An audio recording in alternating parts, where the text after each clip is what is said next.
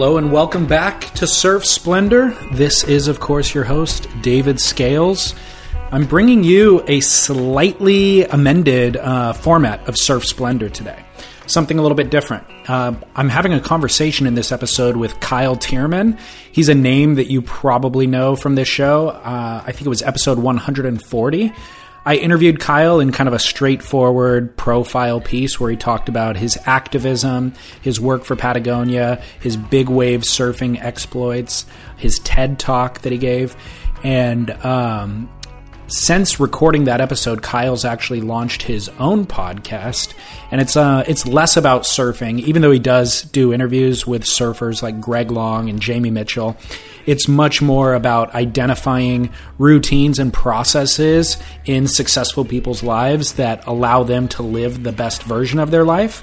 So during this first hour of our episode, slightly more than the first hour, I'm interviewing Kyle, catching up. Uh, with him since our last recording, and then also he was in town for the Big Wave Awards, and so we chat about that. We chat about the state uh, state of big wave surfing.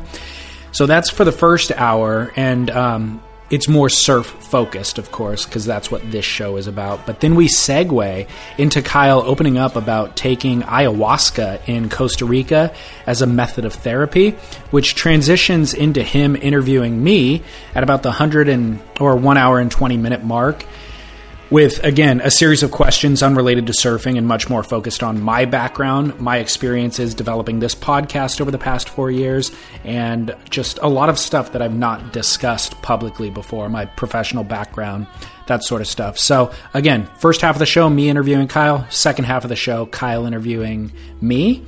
And um, we're both going to be publishing it. I'm publishing it, obviously, here on Surf Splendor, and then he's going to cross promote by publishing it on his feed, I believe, next week. So I hope that you enjoy it. You can find everything that Kyle and I discuss on my website, surfsplendorpodcast.com. There's also a comment section if you would like to engage there. I'll be posting photos and video as well on Surf Splendor's Instagram account at Surf Splendor. So definitely follow and uh, make sure to tag friends. That's a great way to help grow this show. All right? I hope that you enjoy this episode. I will be back at the end to sign us off. Thanks.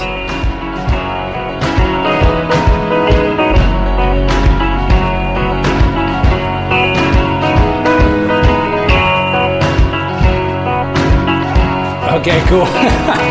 by the way, this beer is for you, Jason. So, cheers. Let's take a quick cheers. The mics are hot, by the way. Cheers. Cheers. Thank Cheers. you. Um, yeah. You want to know what we're drinking? So this is Libertine Brewing Company. Listener Tyler from Libertine sent me a couple of cases of beer. They use seawater in the beer. This is a rare wild ale. Um, Aubrey is the name of it. It says it's a rye saison. So Tastes there you good. go. Yeah. Seawater. Yeah. I've never heard of that. Yeah, to be honest, I had not either. Uh, fermented and barrel aged in French oak with unclear intentions yet spectacular results. I've been doing a bit of research into Kernza recently. Do you know about this? I don't. So most uh, beer is made. Um, a lot of it is made with wheat, and that's one of Mm-hmm. the main crops that we use in the United States.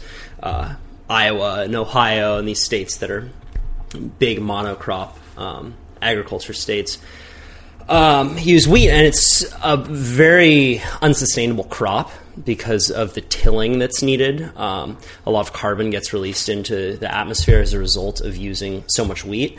Um, so there are a few sustain- new sustainable uh, breweries that are using Kernza, which is a more deep-rooted uh, type of. I guess it's maybe a type of wheat. I need to do more research on this. for the grain, sure. yeah, it's a uh, type of grain. But uh, Patagonia started using it in their beer, Got it. and it, it uh, actually tastes pretty decent. Hmm. I didn't know Patagonia even made beer. They just started making beer. Really? Big win. Yeah, that's amazing. Yeah. Where's it available? Like in Uh, retail? online, or- yeah, yeah. Okay. It's um, it's a um, perennial beer, Okay. so not all year long. Okay. Interesting. Yeah, tastes Fantastic. I just saw them in the news today, actually. I don't know if you saw this story that they're um, threatening to file a lawsuit against the Trump administration Oh, really? Yeah. I didn't hear about that. Yeah, I just saw it today. I don't know if I even left it open on my computer. Um, just read the headline. Something like Trump penned an executive order that instructed a review of two dozen U.S. national monuments, which would either rescind or modify monuments larger than 10, 100,000 acres. I guess some of it, to summarize, some of it was threatening California's Central Coast. Right. So um, apparently, he doesn't have the legal right to do it, and so Patagonia is getting involved, or at least threatening to get involved. So That's great. Yeah. Yeah, they put a, a ton of their money into legal teams and environmental lobbyists, Right. Which is super important. One thing that Trump has done that's been really controversial is he's um, trying to take federal land, federal public land, and transfer it into state lands, which makes it easier to sell off. Um, and California is a, a really interesting exa- example because um, a third of our state's pub- uh, land is public. Like massive amounts, right? You Right. think you think of Los Angeles, you think of Huntington Beach, where we are right now, and houses are stacked up against each other. But if you drive from here to Santa Cruz, a lot of that land is rural. and forget it. Think about Santa Cruz North. Yeah. it's like nobody Yeah. occupies the land. I heard a stat recently that said uh, about 90% of Californians live in urban areas, Hmm. but 90% of California is rural. totally believe it. Yeah, Um, Yeah, I've been learning a lot about this recently with a, a guy who I'm a big fan of named Steve Rinella. He, Oh, yeah. He uh, hosts a show called Meat Eater. dude, I love that show. Oh, he's such a badass. Yeah. He's a great advocate for the sport as well. Because Totally. you learn a lot about conservation through the sport of hunting. Yeah. Um, growing up in Santa Cruz, I was never a hunter, so I had all of my preconceived, uneducated uh, ideas about what hunters are, right? Um, and then when I started learning about all of the taxes on ammunition, taxes on hunting license that uh, restore habitat and protect species, um, I started getting really interested in, and I now am convinced that hunters are some of um, the most effective environmentalists out there. yeah, yeah, I totally agree. When it comes to public land, when it comes to species management. yeah, fascinating. Um, we should probably set the topic right with what we're doing here. Is this Kyle Thiermann on Surf Splendor? Is this David Scales on the Kyle Thiermann show? It's going. It's What bold, man. This is the first time I've done this. I love it. cross promotion. Yeah. Um, who starts with giving introductions? I don't know, man. I don't really do. Uh, I guess I do introductions, but my podcast uh, is a lot has less of a format than yours. I'd say. Um, so I think that this is probably going to be a blend between the two because you sent me uh, a couple questions and ideas that we can talk about, which I think is good because sometimes it structures it and you don't end up uh, drawing a blank halfway Right. through.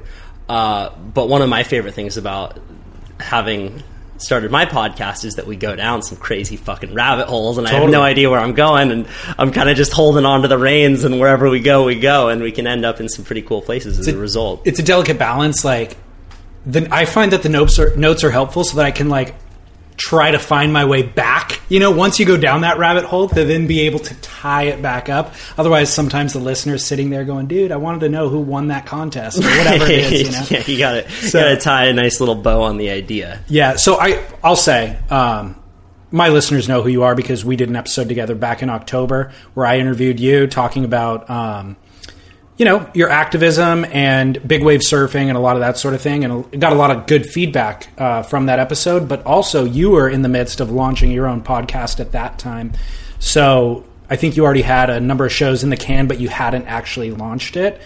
Let's catch up on that. How's it gone since you uh, since you launched? Uh, trial by fire, man. I've been learning a ton. Yeah.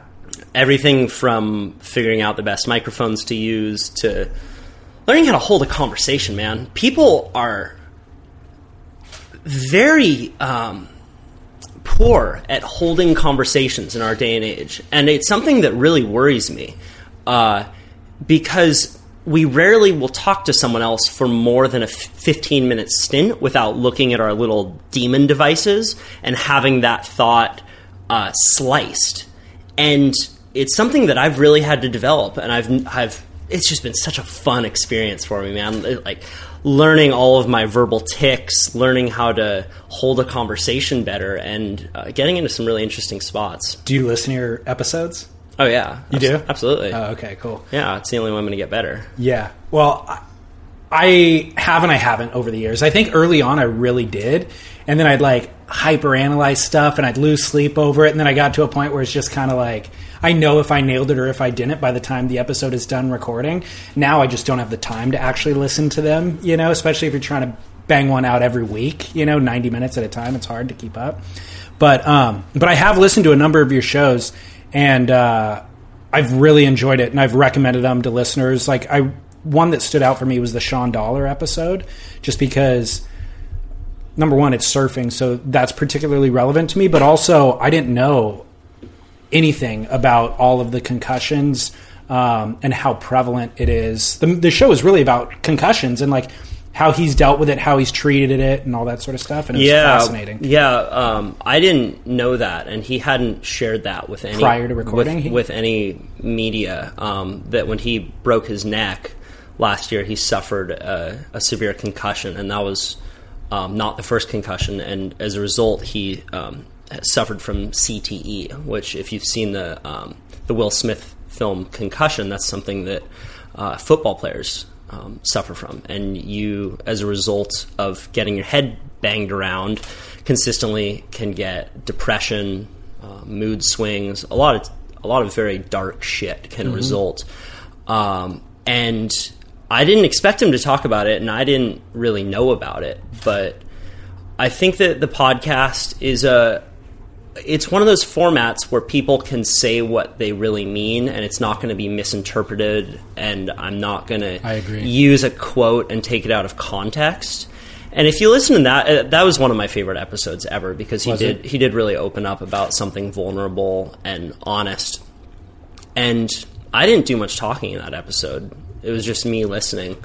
Um, and I think that it can be therapeutic for people sometimes. Yeah. Um, so and and that was an early on. I think that one's episode five. Oh, okay. and that was one that really kind of forced forced me to reflect and say, you know what, I do think that this is useful. This has a, a place. Um, and a lot of the episodes are just super fun, man. I get to go down. Uh, I get to meet people and sit down with them who would never normally make the time to have an hour and a half long Right. conversation. Right. Um, a, a couple, maybe like last month, I had the chance to sit down with uh, Thomas Morton. Um, I mean, for people who haven't heard my podcast, it's not all surfing. Some of it's surfing, Yeah. some of it's film. It's it really is just people who I uh, who I meet along the way. Before you get into Thomas Morton, real quick, uh, break that down a little bit. Like, what is the premise for the podcast? What is your objective? Uh, well, hopefully t- to have it be interesting and make people laugh How do you select your uh, interview subjects? I guess. is very instinctual. If I Okay. think that someone has an interesting story to tell, um, and if I'm curious about them, um, I'll sit them down and we'll talk some shit and have some fun. But when it came to so so Thomas Morton is a Vice correspondent. Uh, he has his own. He's on Vice HBO. He has his own show on Viceland. He's the kind of nerdy looking five five white kid who you'll see in war zones and Yeah. at. Uh, you know, like just the what the craziest situations ever, Dude, he And- hasn't aged in ten years. Oh, no. I used to watch him when it when they were just on the internet doing episodes like before the TV and all that. I used to watch him then. He looks exactly the same Yeah. now. He look and by the way, he looks eighteen all along the way. You know, it's not like he he's was- like five five, a buck twenty. Yeah, it's hilarious. But uh, he has a very non-threatening demeanor, totally. and it allows him to get into some crazy fucking situations. And his documentary that he did on the North Pacific Gyre, which is the um, big garbage patch between California and Hawaii, was one of the main stories that inspired me to get into documentary filmmaking.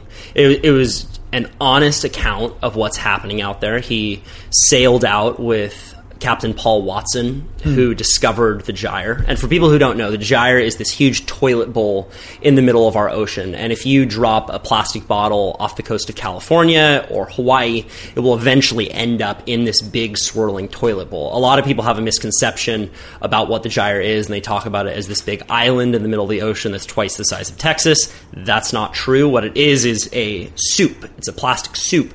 And it's a lot worse than an island, actually, because the plastic will break down into this confetti.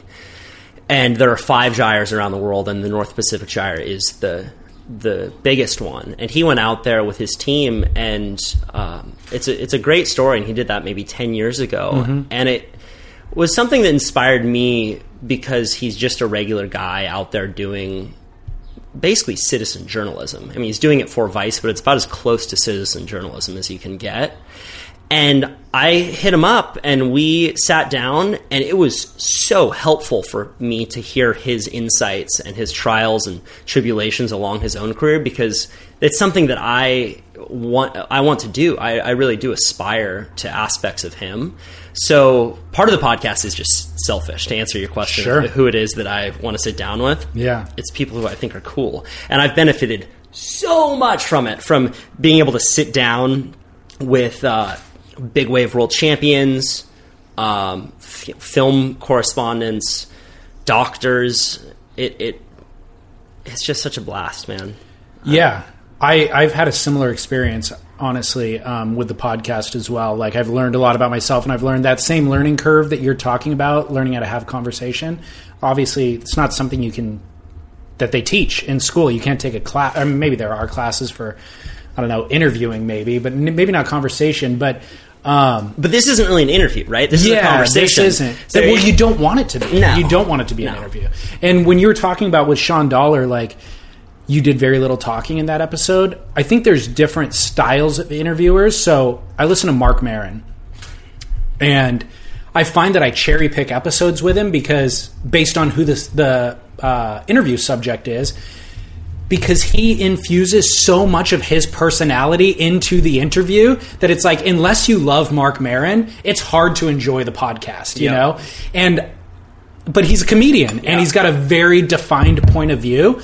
I'm not a comedian, and to be honest, that's just not my style. So as much as I love Maron and listening to him interview certain people, I don't aspire to be like that, and I've kind of t- taken an opposite approach, which is like your Shawn Dollar thing, and that is my guest is the inter- interesting person. They've done something in their life that is interesting, and so I'm going to take the back seat. I want to be as neutral as possible and just let them be themselves. And if I can probe them to be themselves and think of interesting questions and ways to guide the conversation, that's been actually the most interesting or challenging learning curve for me is guiding the conversation. You know, What were the biggest mistakes that you made early on when you were first launching your show?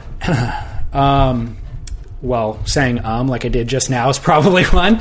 I also I think I would get in the way of people. I would interrupt things by like I have my list of notes and I want to stick to the script. And so if they are opening up and going down the rabbit hole that you're talking about, which is infinitely more interesting than the question that I thought of on my notes, I found myself wanting to stick to the notes and then getting in their way a little bit and blocking too much. So I've tried to be somewhat more, um, I don't know, just get out of the way, somewhat more neutral. Yeah. You know?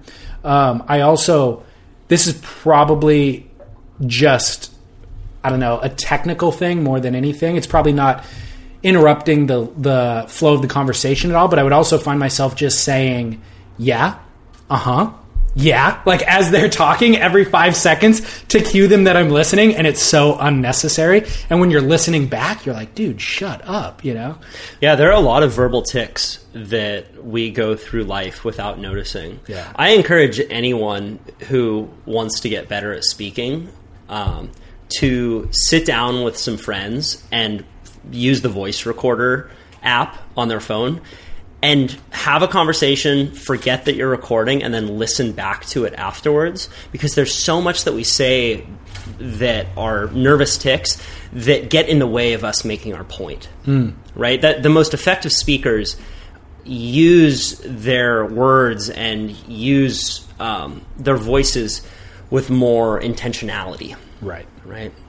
Someone once told me uh, I, I was sitting down uh, for an old film that I was doing. I interviewed a guy named Van Jones, who is a mega environmental leader. He's done a lot of work getting black um, people in prison out to um, install solar panels and into green jobs. So the, the concept is around uh, getting the work that most needs to be done to the people who most need work and he is an amazing storyteller, speaker. And once I was interviewing him, uh, actually about nuclear power, I was doing a story on on nuclear power and the the proposed uh, nuclear power at J Bay, uh, and I kept it recording. And when the interview was done, I said, "Dude, do you have any speaking tips for me? Because you are."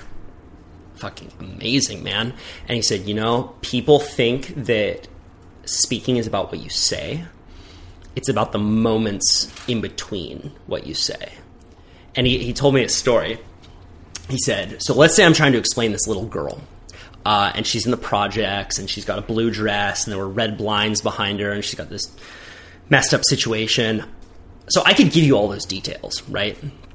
Or if I'm giving that speech, I could say, So I'm in the projects and I meet this little girl and I walk up to her. He said, Look, I didn't give you any of those details, but I gave you enough time to make those details in your head. So you're picturing a little girl that I never could have created for you. And that was something he told me years ago, and it's always stuck with me. And it doesn't always work in the podcast format, but in speaking, Yeah. noticing when you're going to pause is, is very important. Comedians are the masters at that, Totally. Because they need time for their joke to hit. Yeah, exactly. Fascinating. Um, we have a few things that I wanted to catch up on since we last spoke. Uh, and you're actually in town right now for the Big Wave Awards that just took place last night. So we'll get into that as well. Um, you surf big waves, and we talked about that on the previous show. One of the boards that you showed me was this the Travis Reynolds. I think it was like a nine six, maybe. Yeah. That's the yeah nine Good memory. Thanks. Um, and we checked out that board. I might have even posted a photo of it on Instagram after we talked. You were seen later that winter on that board going over the falls on Mavericks. Um, I assume you had a couple successful rides as well, but the most. Uh, I don't know, publicized wave that you caught on that board. Yeah. You went over The, clean, medium-sized wave that you made is never publicized. Isn't that a it's, bummer? It's always the Dude, spectacular. We want to see the train wrecks, buddy. Yeah, we love the carnage. Um, I wanted to chat about that wipeout, man. Give me the blow by blow. It was a pretty well um, documented. I saw that thing pop up on a lot of Instagram feeds. yeah, How was that? I'll, I'll give you the story. Uh, Please so give me the Van Jones version. the Van Jones So version. I was at Mavericks one yeah, day. the Maverick. well, it wasn't the greatest year for Mavericks, but we at the beginning of this season we did have a flurry of swells, and that day you might remember. I believe it was in November, might have been in December, but it was the fifth day of a whole week of Maverick sessions, which is really rare and, and very fun too, because the first session back, you're always trying to dust off the cobwebs. Then the second, you can kind of get into your rhythm. And we had had waves that entire week. So my housemate, Tyler Fox, and I had been going up every single day and, and getting some really fun sessions. And I was starting to feel more and more comfortable out there. And this was just an A plus day. We uh, took a boat out. A lot of times, uh, a group of surfers will band together and we'll all hire a boat because you can stay out all day and you don't get as tired and need to go in and then paddle back out. It's a long paddle out. So I was on a boat with who was it? Um, Tyler Fox, Hot Man, who's a Moroccan big wave surfer. How do I not know Who's- Hot Man? Oh, you need to have him on your show. He's amazing. really? Uh, really good surfer too. What's his actual name? Do you know? Othman? His name's Othman, and everyone calls him Hot Man. Got it. Got it. Uh, Tom Lowe was on the boat. Uh, maybe one or two people who I'm forgetting, but Nick Vaughn was was on as well. And it was high tide in the morning. It was bluebird sunny day offshore, and it was unloading on the reef. A lot of times when it's lower tide, the waves will break further out the back and they'll kind of crumble, and that's where you can see guys like Ben Andrews, who Right. won the, the biggest wave uh, this year. The paddle wave. The right? paddle wave, yeah, he could kind of chip in from out the back, and then it unloads on that reef. But when it's high tide, it'll it'll hold up until it hits that reef, and all of the power detonates in one section. And um, I remember we we were rocking up on the boat, and as you are going uh, to Mavericks from a boat, you're looking sideways into the wave, Okay. which is a really interesting angle. Uh, Into the right. into the right, you're looking into the right, so you can see the barrel. Yeah. And I remember we were uh, we were boating in, and we saw a wave hit the reef that was as big and as good of as any wave I have ever seen out there. Really? twenty five feet, detonated on the reef, spit its guts out, boom, boom, and all of us just looked at each other and were like, "Holy shit! This is Like before sunup, or was there guys? the sun was already up. Okay. Uh, there were a few guys out, but nobody was on that thing. but a lot of times you don't want to rush it out there on those big days. Okay. Because it takes some time to see what it's really doing. Mm-hmm. Um, so I waited for a little while and then maybe paddled out a half an hour in. And, I, you know, I, I'm very instinctual with how I approach that wave. Um, I, I'm very grateful also that I don't make my entire living from surfing, so I don't feel the uh, public and sponsorship pressure to get the wave of the winter every single year. And I have also seen people who take a really bad wipeout and then don't go back to big wave surfing as a result. Really? I mean, it just it's one of those things that can rattle you, and you start to question how bad you really want it. Right. And um, I, I just I really enjoy surfing big waves. It's so fun. I I tend to feel the most alive, and my priorities get set in straight. Um, when I surf big waves, and I really want it to be a long term thing for me. Sure. And I also don't feel the need to catch the biggest wave ever ridden. Mm-hmm. Um, so I, I'm I very much try and tune into how I'm feeling every single time that I'm out there, and if and some days I'll sit out on the shoulder and I'll catch a few sleigh rides, and that's all good, and I'll cheer some of my friends into it. And on this morning, I was feeling really confident. I was feeling really good, and um, I find that when I have those spurts of energy, it's it's really good to ride them as much as possible. And I remember thinking to myself, fuck it, I'm gonna go catch a bomb right now. It's, it's as good as it gets right now, and that wave is out there for me. I feel prepped because I've been surfing this wave all week. I know exactly where to sit. And a lot of guys were in a very condensed pack. That's the special thing about Mavericks is that um, you're sitting basically shoulder to shoulder to everyone else because the bowl is so defined. And I noticed that the waves were breaking a little bit further out than everyone when where everyone was sitting and there were a lot of guys scratching to get over the waves, and then there were some of the biggest set waves were going unridden. So I paddled straight out, and I sat about 15 feet outside of everyone else. And I remember Nathan Fletcher was um, just to my, he was just on the shoulder of where I was, but we were the two that were sitting a little bit further out than everyone. And man, it wasn't 10 minutes into the session that that wave came. And when that opportunity comes, I thought, oh, this is my wave. Absolutely. Um, I saw it and I paddled as hard as I could. And I made it into it very easily. It, it, it peaked on the reef, it unloaded, and I was just a little too far up the face of the wave. Um, dropping into waves at Mavericks, you really want to be low on it, and then you want to get up early because it's such a bowl. It's really easy to get sucked up the face of the wave, and then you're airdropping down, and most of the time you're not going to make it. Yeah. And I was just a little too far up the face of the wave, and my board I think was a little too thick for the day. I've I've toned down um, on the kinds of boards that I've been riding since that uh, day, and fell on a real big wave and went head over the heels. And luckily, uh, it wasn't as bad as it looked. Isn't that always the case? It always is. Yeah. Um, the th- so one thing about Mavericks is that the reef is shaped kind of like a finger. So it'll unload on that outside reef, and then it will the energy will start to disseminate, but then the the there's a second kind of finger on the reef where it'll regain energy. Okay. And that's why it's such a dangerous wave, is because it can hold you down for a really long time, Right. And drag you along. Whereas a lot of waves will kind of explode, and then the energy will will dissipate. Uh, but because that wave was so far out the back, what it did is I was able to kind of pencil forward and it dragged me along, but I was on the back part of that energy and wasn't under for very long at all. Cool. Whereas a lot of waves where people wipe out on inside small waves, that's when they'll get dragged down and get the beating of their life. And it maybe will only look like a 15 or 20 foot faced wave. Right. So it's really difficult to tell, and the, and the photos always lie. Right. Which is kind of ironic that, you know, when we were at the, the Big Wave Awards last night, Yeah.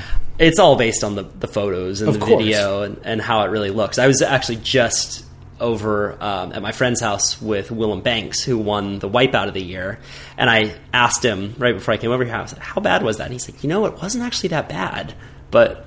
Don't the video to- surely no, but no one wants to hear that, You- right? Well, you don't even want to admit it. Right. Let them believe it's terrible. I want that award. I want, I want to cash that check. Right, right. Um, so I want to ask you about him actually because he's from Santa Cruz and he's 18 years old. I think so. Yeah, Yeah, and it's like I've found okay, like I, I care about surfing and I pay attention about to surfing and I talk about it on a podcast every week. I don't know who he is, and there's a lot of big wave surfers. You mentioned Ben Andrews. I didn't know who he was until it popped up, and every single year in the big wave world, uh, awards, I find that that happens. Um, at the same time, I've thought about even dedicating maybe like a once every quarter, maybe once a month podcast to interviewing big wave surfers because not only are they unsung heroes, cliche of the year, but like it requires an interesting human being to even pursue that lifestyle. And there's no money attached to it. You have to drop it, the, those waves only happen in a few places throughout the world. You find out with very short notice, oftentimes, whether it's going to actually be greenlit, you know, um, for a contest or not, which is whether the day is going to run. So to be able to kind of drop everything you're doing to get to that part of the world, to be there for that day, to be as physically fit as is required to really be in those conditions and survive those conditions makes for compelling human beings. And it's like I would love to talk to those guys. I don't know why I haven't yet. Actually. They're very experience driven people, uh, and I've uh, had some some fun times sitting down with big wave guys on the podcast, like uh, Jamie Mitchell, Greg Long. I just sat down with Kai Lenny yesterday, Yeah. and to get uh, into their minds and figure out why it is that these people Yeah. do what they do is is uh, very cool. And I think that in a, a time where so many people are doing uh, a job that they hate, Exactly. they're in a life that they're not passionate about, and they're kind of going through the motions because society told them that this is the way that you do it. But they're looking around saying, "This doesn't feel right. This Yeah. doesn't feel like living."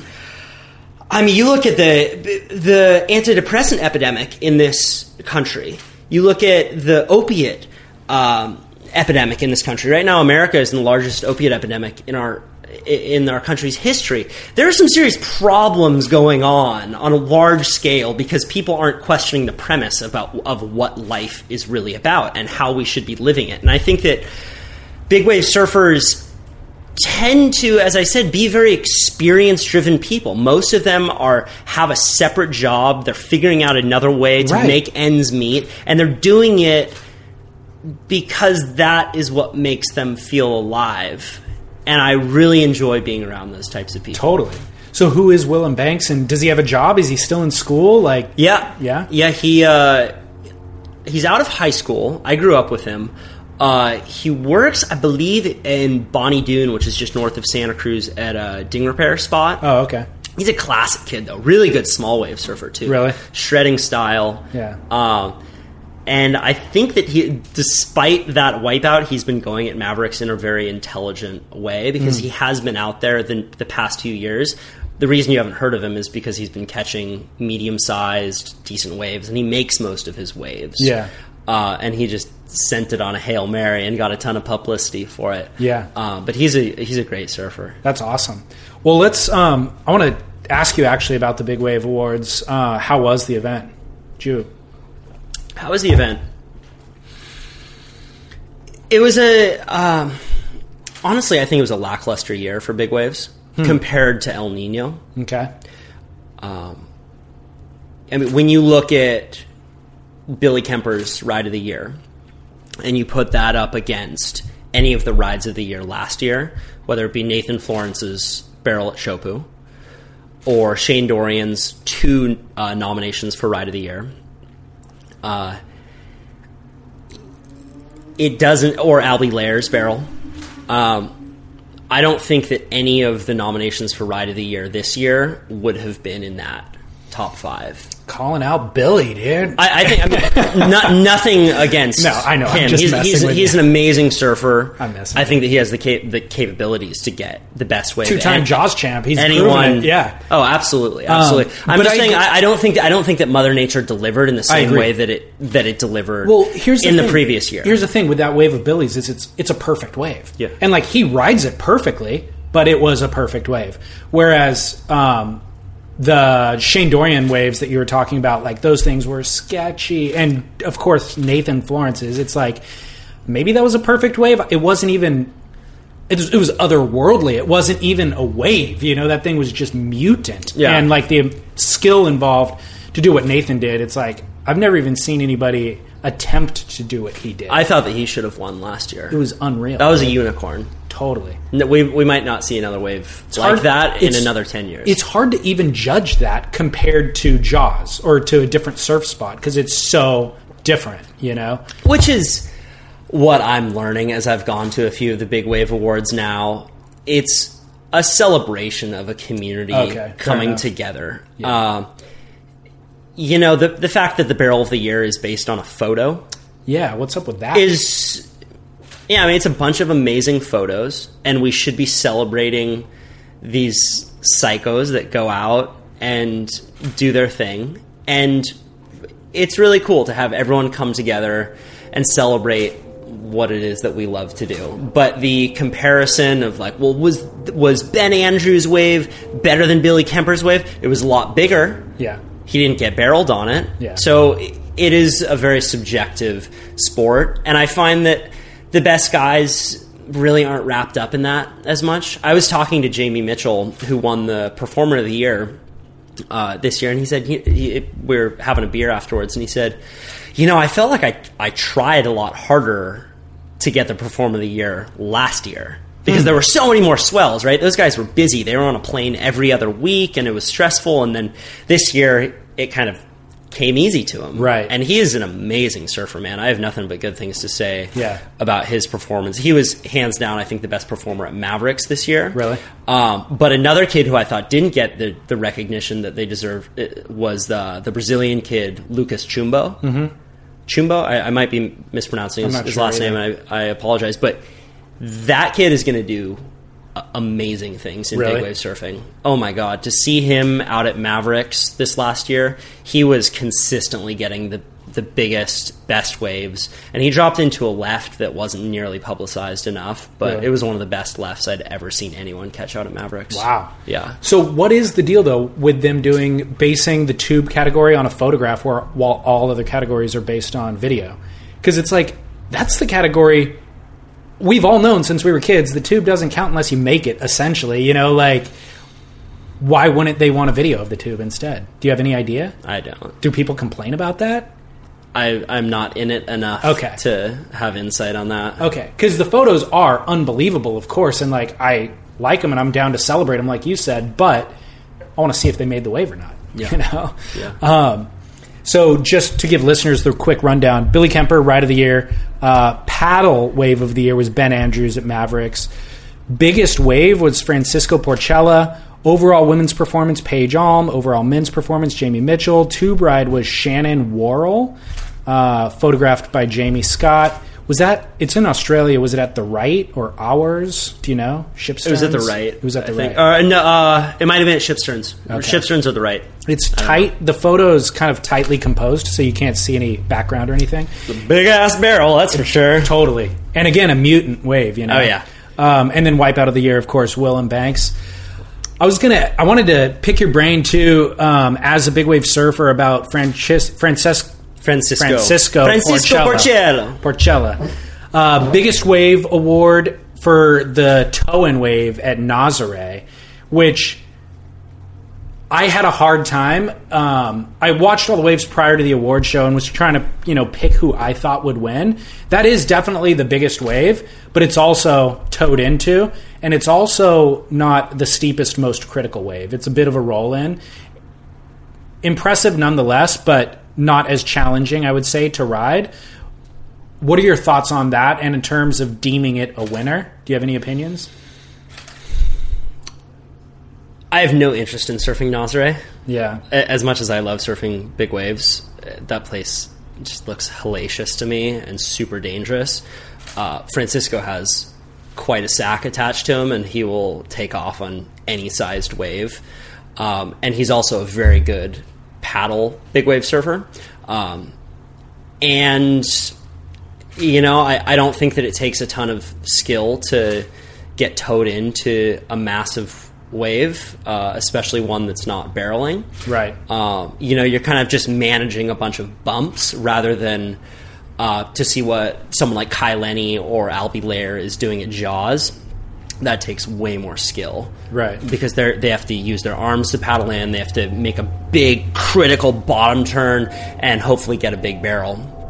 Uh, so it's just a different type of of thing. Uh, I think it's super dangerous. There's a huge risk of not only drowning, but but risk of injury when you're going at that speed and you're strapped into a board.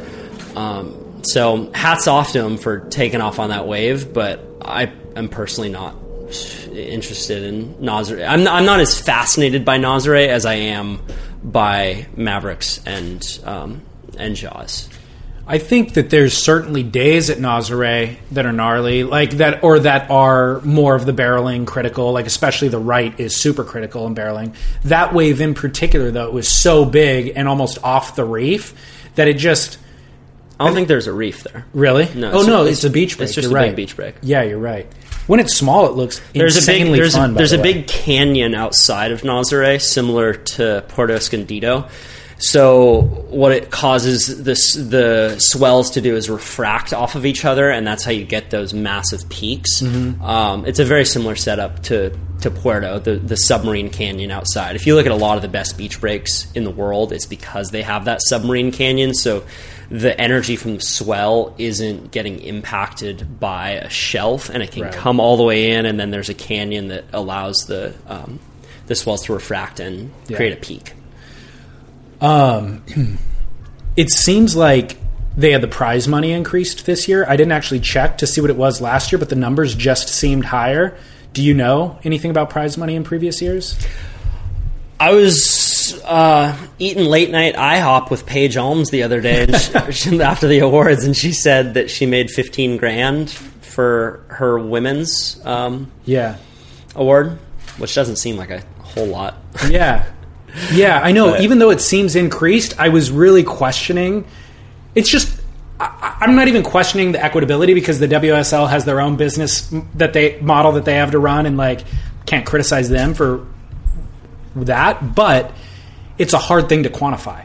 How do you put a price on a wipeout? You know what I mean, or whatever. Well, it's viewerships, right? Uh, Why does Tiger Woods, Yeah, um, exactly. I guess that's what it is. or any of those guys make that much more money? It's all about who's watching and how can you you market it. I'm curious about the women. Speaking of Paige Alm, uh, women Big Wave World Tour. We saw them surf an event at Jaws this past year. Um, it was. Uh, it was questionable, you know, like especially when you see the women's heats in contrast to the men's heats, where the guys are just going on everything, and then the women paddled out and they were kind of on the shoulder a bit. They were kind of dodging. They were out of position for a lot of waves. Two of them ended up in the hospital after the event. It seems like there's a lot of um, the WSL is going to have to navigate and mitigate a lot of risk at in future events like that. Because number one it wasn't very interesting to watch from the viewer's standpoint. We didn't get to see a lot of great surfing happening in that in those couple of heats and then people ended up in the hospital you know? So um, that's a challenge that the WSL is going to have to overcome. What are your thoughts on women's big wave world surf Well, I'm going to have a lot better insight for you after tomorrow because I'm sitting down with Paige You are. on my show tomorrow, so she will be able to give a lot better insight than I can. what do you want to ask her Well, apparently she's one of the only ones who wants to have the event at Jaws again. Really? Yeah, uh, one of- one of the only women, right? Okay. So I'm going to ask her about this tomorrow, but I I imagine that her perspective is, come on, guys, let's let's do this. If I, I personally want to see the women charging at the biggest waves in the world, right alongside the men. I don't think that it's going to be very interesting for viewers to see them at 12 to 15 foot Waimea. Um, and I do think that just after that one go, I think that it was unlucky that two women got injured. I doubt that that's going to be the case next year. It might be, but yeah, I mean, I I think that it would be awesome to see a women's heat at Mavericks and another women's heat at Jaws because I do think that they are capable of doing it, especially Paige, who's proven that she can. Um, not only in the in that heat, but in previous competition settings, And in free surfing. she's Yes, a she's an sure. amazing surfer. Yeah. Yeah. So I would rather see them uh, doing it in heavier waves than I would have them n- knock it down to a smaller wave size because I don't think that that's going to be as interesting for the viewer. And I think that it was just it was just one time, and I would like to see them do it again. Yeah, I, I agree with you that you want to see them. You, you also want to see, waves. but you also want to see him do. You also want to see him in good conditions, right? Like one of the things that they'll do on the women's uh, WSL, right, is they'll send him out into into conditions um, when it's not as good as when the men's conditions are. Right. But if the wind turns south at Mavericks on the competition day, and then they send women out into fifty foot seas, that's not nice, Right. at all. So I want to see them out there when it's as good as it gets and it's clean, and I think that they'll be able to perform. What's the scene like at Mavericks with women surfing? I know that it, obviously the Titans of Mavericks thing isn't going to run, but like the women um, were petitioning to be involved in that, and that was kind of a whole hoopla thing. But what is the free surf scene like up there with the women?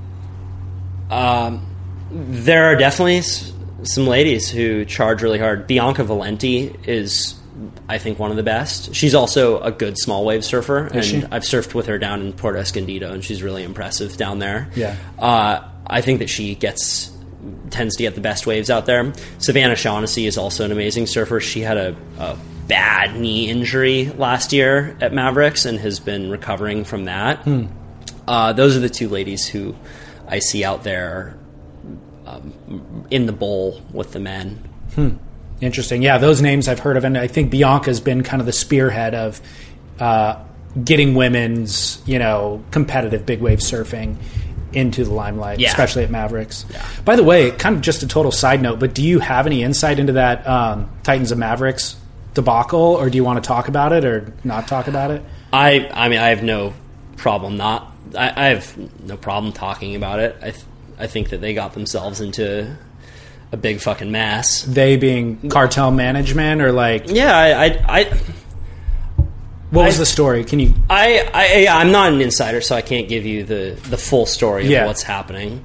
Um, I know that they filed for bankruptcy, Right. Um, and that they lost a big lawsuit to with Red Bull. Um, It's like four hundred thousand dollars, I guess, that Red Bull had given them for media rights.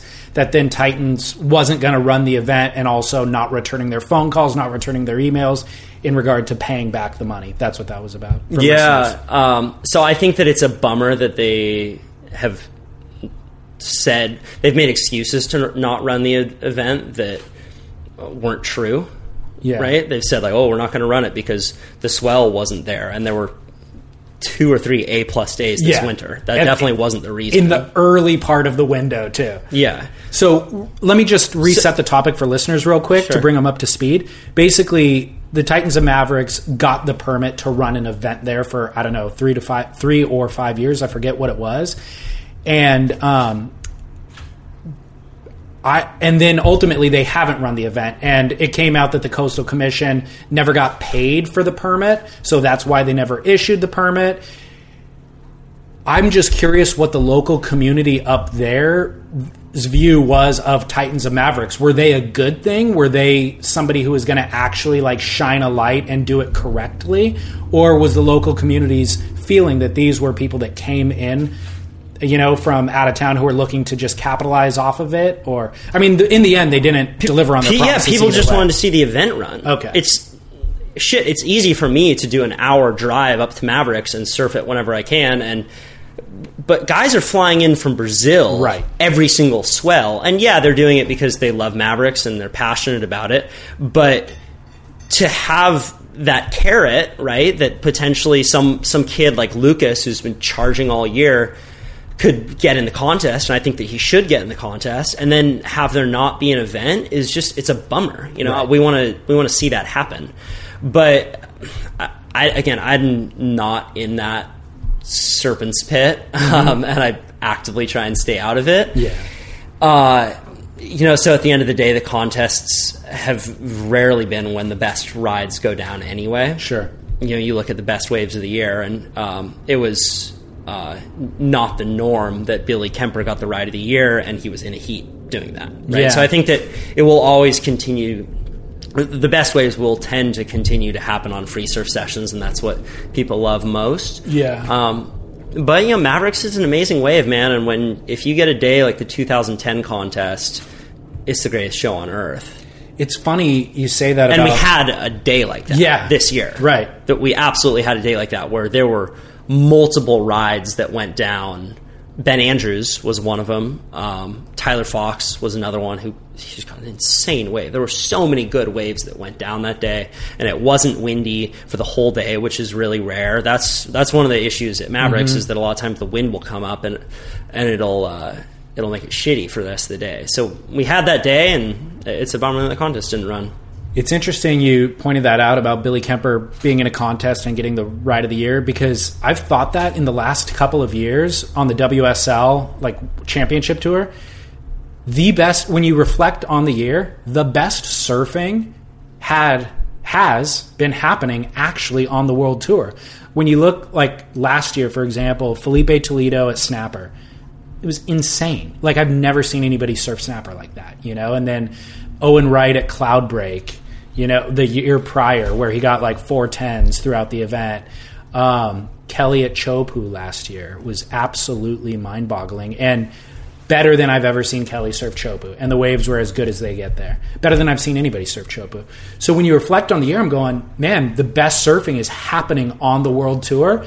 In previous, I don't think I've ever said that before because there was always Dane Reynolds out putting out free surf edits, you know, or whatever. And now John John is on tour winning events and stuff. So it's kind of an interesting time. And I don't know if that's a reflection of the WSL doing a better job with what they're doing on their end organizing, or if it's, you know, the surfers actually are incentivized to now go on tour and earn better paychecks or whatever. It's interesting though that it's happening or that it happened on the big wave level this year because I really hadn't thought about that or analyzed that before. up in Santa Cruz, I'm so out of the loop on that. Like seriously, On I, the competitive I, side Yeah. I love surfing big waves, uh, but like I was just down in Costa Rica shooting a story on ayahuasca for the last couple weeks. I saw that you interviewed the guy. which is like it's just a whole nother world, you know, and that kind of stuff fascinates me so much more than Um, I saw that you did a podcast with a guy, the ayahuasca, the doctor. I did. So it's going to be a, a film piece as well, or video. Yeah, I was hired as a shooter uh, to go down to a place called Rhythmia, which is the first medically licensed ayahuasca treatment center in the world. Oh, Um, and I. So, for people who don't know, ayahuasca is a powerful psychedelic that is found in the Amazon jungle. Ayahuasca is a vine that is a 5-MeO inhibitor, which what basically what it allows your body to do is um, digest another plant that's it's found it's a it's a com, uh, component that's found in a bunch of other plants, the acacia plant, a number of other ones called dimethyltryptamine, and this is what makes um, I, the, I, it, it makes the brew that you brew both the ayahuasca vine and the acacia plant in uh, psychoactive. Okay. and it's very effective at helping people get through trauma. Uh, so, an example that was was used by the doctor who um, was talking about this was that let's say you got um, the, the, the doctor I had on my show. He said, let's say you got bit by a dog when you were five years old, right? And now you have a phobia of dogs. You don't want to be afraid of dogs. You want to love dogs. You want to be able to go and interact with dogs. But every time you see a dog, you get a cold sweat, you start to black out, and it's a legit phobia. So the reason for that is because when you were five years old, your amygdala, which is the place that stores your emotional memories, has drawn a path of neurons between dogs, fear, right? And even though on a logical level you know that dogs aren't scary, your body can't get over that. Right. Right. And we all are holding on to trauma in one way or another. And sometimes it's very difficult for us to get over it, but it tends to seep out in our lives in one way or another. Totally. So what ayahuasca does is it allows you to it allows your amygdala to have a type of neuroplasticity that can reshape these pathways. Okay. Right? And what typically happens for people is that they will have visions and it will take them back to that point of trauma and they'll see and they'll understand that wait, I don't need to be afraid of dogs anymore. isolated and it's incident or whatever. incredibly effective, and it's Yeah. it's a really big deal because it helps people get over um, big events. Maybe uh, someone was molested when they were five years old, and they've never been able to hold a relationship as a result. Right. Maybe it's just something happening in their job or in their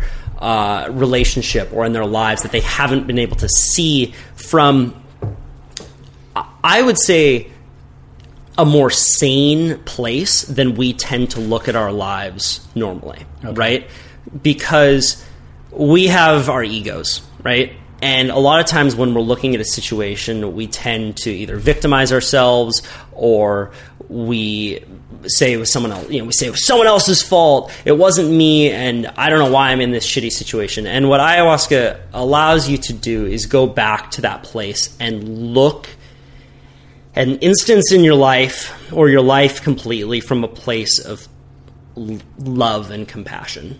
Um, and it's the real deal, man. I and I went down there and I uh, was filming, and then when I was done, I was able to participate in my first ayahuasca ceremony. I was going to ask. Um, yeah, man, and it's uh, it's it's very powerful. I don't recommend that people just sit down with a bunch of friends and drink some ayahuasca. It's it's a real undertaking, and I would I would equate it to psyching up for a big athletic event. Okay. Right? No one knows exactly what psyching up means, but it means taking it seriously. It means writing some intentions down because the, the plant medicine can take you to some very uncomfortable spaces. And it's important to have a tether and an intention Yeah. back to, to where it is that you really want to be. So the guy who I sat down with used to be the director of Passages, which is a rehab center in Malibu.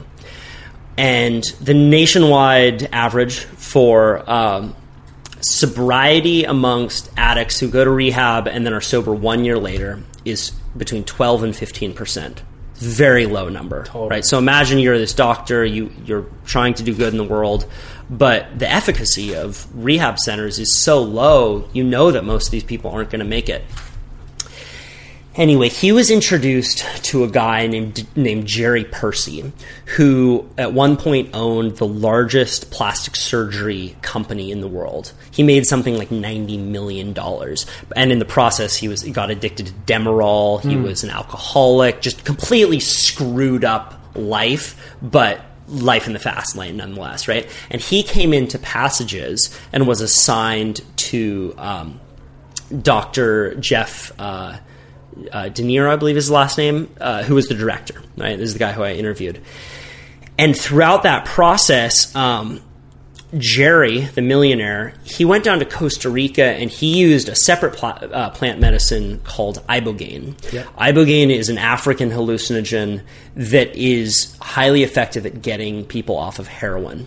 Um, apparently, what happens is that it shows you a movie of your life. It can be a three day trip. of every bad thing you've ever done. So picture you're you're, you're, a, you're a heroin you're a heroin addict, right? You've probably done some shit that you're not proud of. And after this three day experience, people don't have withdrawal symptoms, and they can get off of this opiate Okay. Uh, and it, it's a it's a really big deal. Yeah. Again, as I said before, we're in the largest opiate epidemic of our country's history. So Jeff went down there with him and was blown away that this plant medicine is down there and it's still considered a schedule 1 drug in the United States and in most countries, right? Which means that you'll get arrested if you use either ibogaine or ayahuasca. Uh, and and they said we need to start a center. We we need to get this out in a safe, medically licensed and professional way where people can have this experience. And they ended up not getting the license for ibogaine, uh, but they did get a license from the government for ayahuasca. So this is a center down in Costa Rica uh, that is you know, fully stocked, amazing place yoga, nutrition, breath work, massages, and uh, ayahuasca. And people go through major transitions down there, and I witnessed it. And I had um, it's it's kind of hard to talk about because it's so personal, but I, I did have one of the more profound experiences of my life, and. Um, I, I, man, I mean, it kind of pertains to this podcast, but I think that I really healed my relationship around surfing. I've had I've had kind of a convoluted relationship with my surfing. I love it so much. So much of my my life is based around the ocean, um, but I've also not. Um, like it's this constant feeling of not being enough Right. not being good enough, not being important enough, and this feeling like if I get to this next level, then I'll be there. I'll be I'll be okay. Then if I get this thing right, which is such a it's just such an illusion, right? That our Right. egos create for us. And I was able to have this just a very compassionate conversation with myself um, in a way that since then I've, I've been able to enjoy the ocean Interesting. a lot more without that unhealthy comparison. Well, I don't have sponsors. I don't have any media following me at all for surfing, but I still have that same relationship with surfing that you're talking about where I'm am constantly trying to feel like I'm enough, you know, or like I'm not living up to the standard. Like I'm not I didn't surf a wave as good this session as I did last session or whatever. You you're constantly trying to improve. I think certainly when you're learning how to surf, you do that. And so it's hard to transition into adulthood where those aren't your priorities anymore, but for some reason there's a vestige of the past that makes you think that they are. Yeah, man, know? if there's one thing that I've learned as a result of doing this podcast and sitting down with so many different types of people, it's that your beliefs create your reality. And the belief systems true. that you start your day with and, and move through the world with So true. determine who you're going to become. And and a lot of times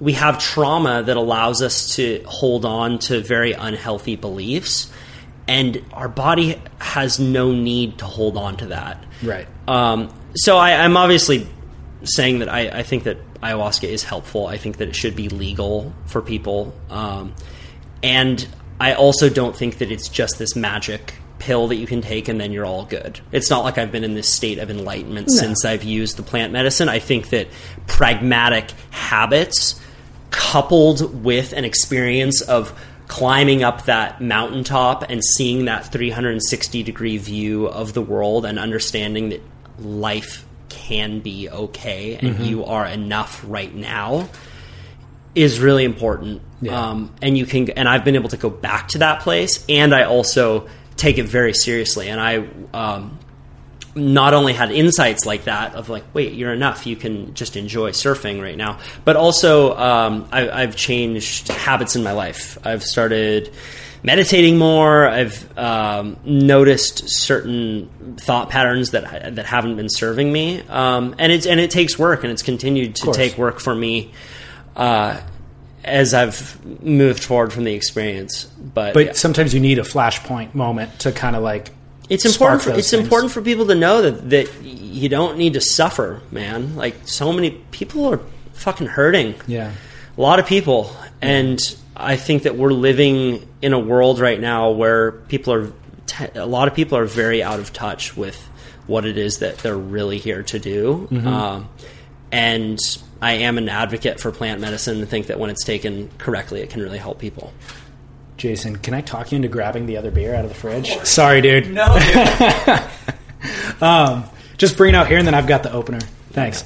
Um, so, speaking of ayahuasca, I did not know, obviously, that there was this treatment center, and I did not know that it was being used by medical professionals, period. And my only experience with it is hearing about hippies, not hippies, but like hearing about people going down to the Amazon and using it just to get blitzed on it. And probably not to get blitzed on it. They're probably doing it to attempt some sort of healing.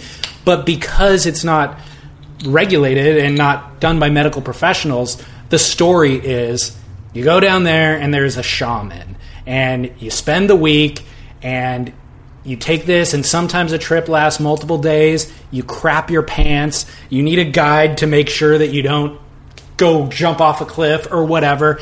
And it sounds very very uh, potentially scary. So that's been my only experience uh, hearing people talk about it. And then they talk about the benefits too. And the benefits seem profound. I've heard people talk eloquently about the benefits of it. But I still to myself go, dude, that's a lot of risk that you're running for a potential benefit. And they've even said, like, oh, I go back, I go every year and do it. So then I'm like, oh, well, there must be some benefit.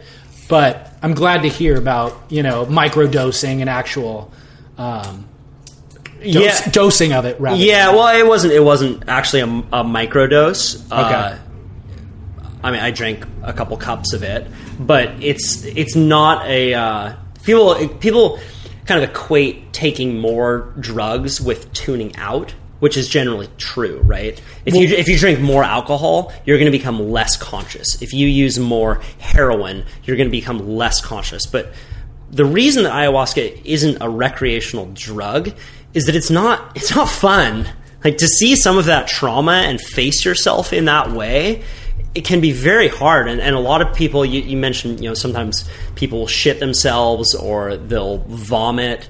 Um, that's a purging of trauma. We hold a lot of our trauma down in our stomach, in in our GI tract, right? And that is there. It's it's really there. So on a physical level, when we go back to these situations that were traumatic for us, uh, people will sometimes purge this out. I didn't have that experience. Yeah. Um, but it's, I do think that there's that negative connotation with like, oh, you took ayahuasca and you started throwing up, and I don't want to do that. But uh, when most people describe that vomiting experience, they say that it is, is very, it feels like a release. I've actually not heard anybody talk about their experience negatively. I've heard them only talk about it as a positive experience, and certainly there's um, a frightening aspect to it that they do admit to, but they all say that the net benefit outweighs. I think that there are a lot of uh, woo woo beliefs with psychedelics also, because psychedelics are a tool. From my perspective, um, psychedelics are like a skill saw, right? And you can use a skill saw to build a house, or you can use it to chop your finger off, right? And when most people have a bad psychedelic experience, if anyone out there is listening who's had a bad psychedelic experience, I would ask, do you know why that happened? Right? And generally, it tends to be that either I wasn't in the right setting or I didn't have the right mindset going into it. And those are the two things that, that people talk about is being in a safe place around people who you trust and having a mindset, having an intention going into it in the same way that uh, I set an intention as before I'm going to go out and surf big waves Right. Right? If I'm just going to go out to Mavericks and be like, well, I'm just going to see how it goes. I'm going to paddle into the bowl.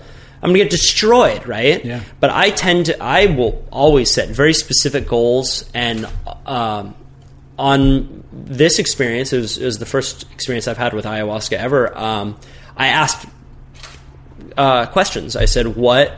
I asked, what is in the way of me realizing the highest version of myself. What's in the way of it? And I had a journal with me. I took it very seriously. I would write down these questions, and then my hand would write the answers. And I and I have pages in this book of journal entries that I'm still going back to because it, it is helpful and it's it's serving me in my life.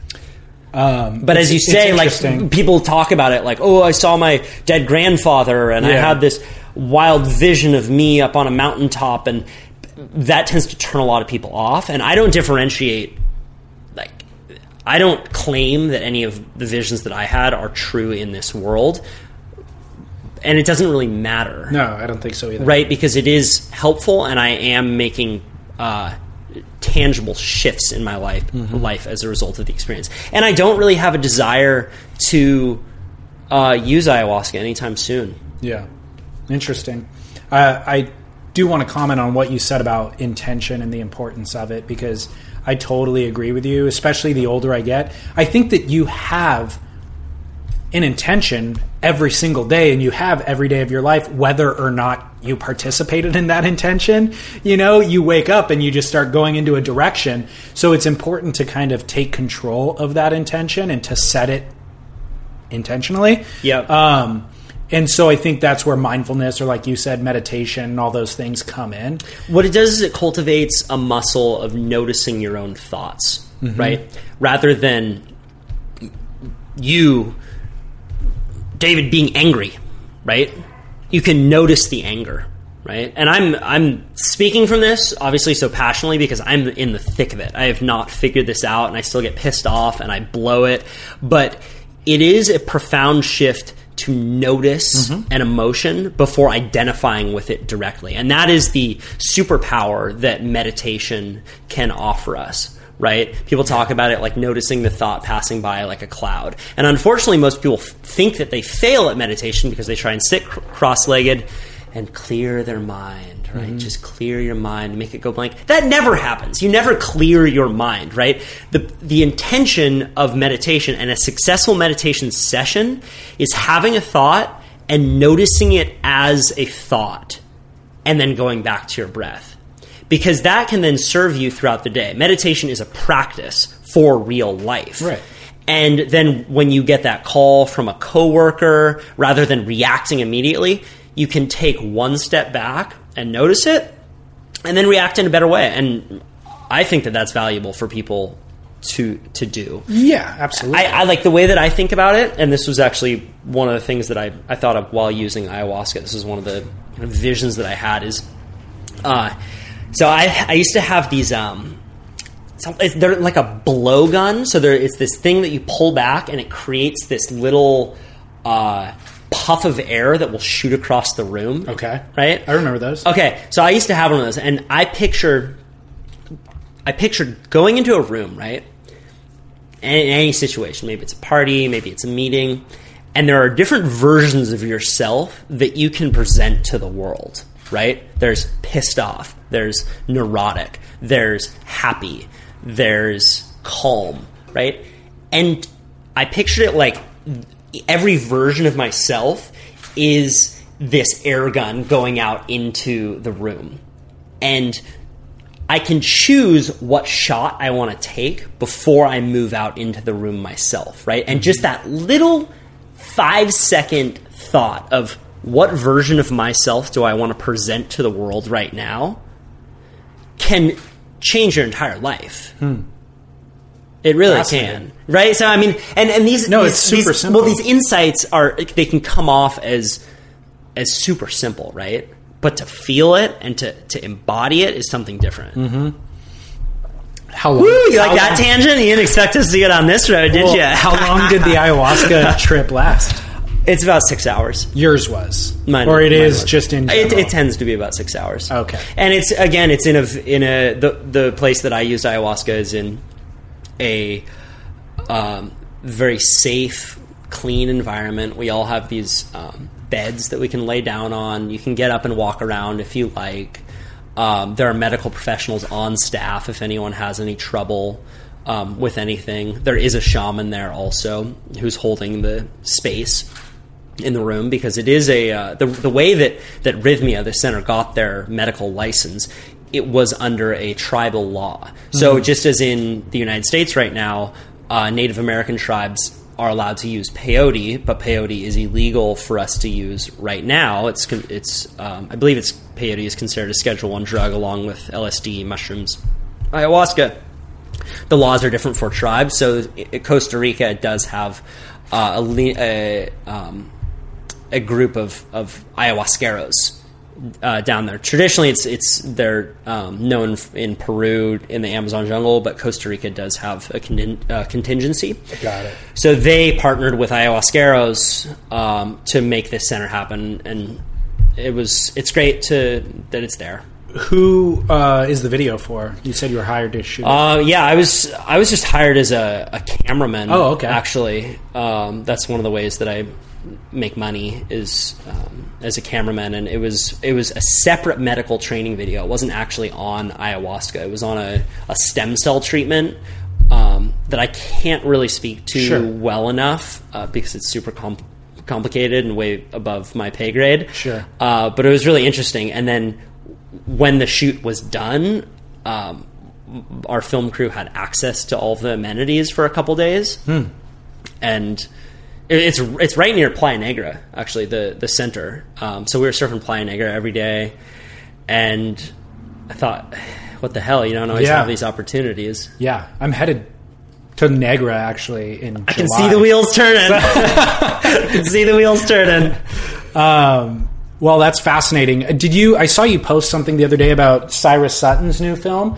I'm hosting a screening for him in Long Beach. Oh, his movie's so good. I haven't seen it yet. It's so well done. Well, he sent me the link to it, um, and I was debating whether I want to watch it beforehand or just wait and go watch it in the theater.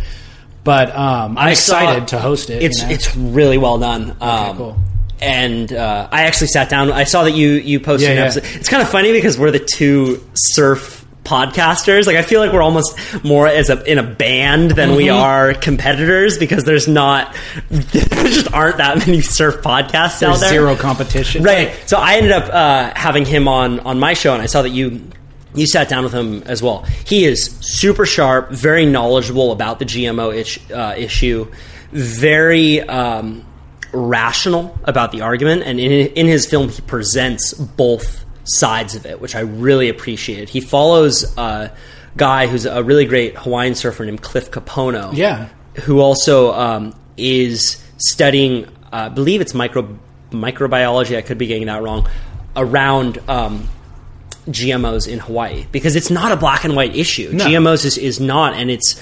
Um, I think that a lot of times we tend to think that it is, and we tend to say GMOs are evil. And I did a, a short film on GMOs a number of years ago, and I met up with Dustin Barca and I did the story. And in retrospect, I don't think that I did the best job doing it because I followed the protest, and it was too one sided against GMOs. But Cyrus did a very good job parsing the issues of these are what the benefits are, and the reason that, that Hawaiians are pissed off about this is not around GMO as a technology.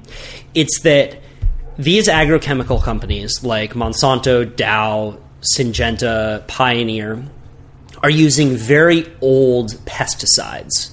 And these are pesticides that have been banned in a lot of other countries. Many of them are restricted use. And they kill a ton of weeds. And the main reason that they are using uh, GMOs is for is so that these crops can withstand the pesticides, right? So as a result, you get this testing ground right next to people's houses, right next to elementary schools, where they're using these restricted use pesticides to see how much they can put on it, on these crops, before the genetically engineered crops die. Right? And there have been a ton of cases of kids getting sick. Most of the crops are on the west sides of the islands where it's poor Native Hawaiian um, families living.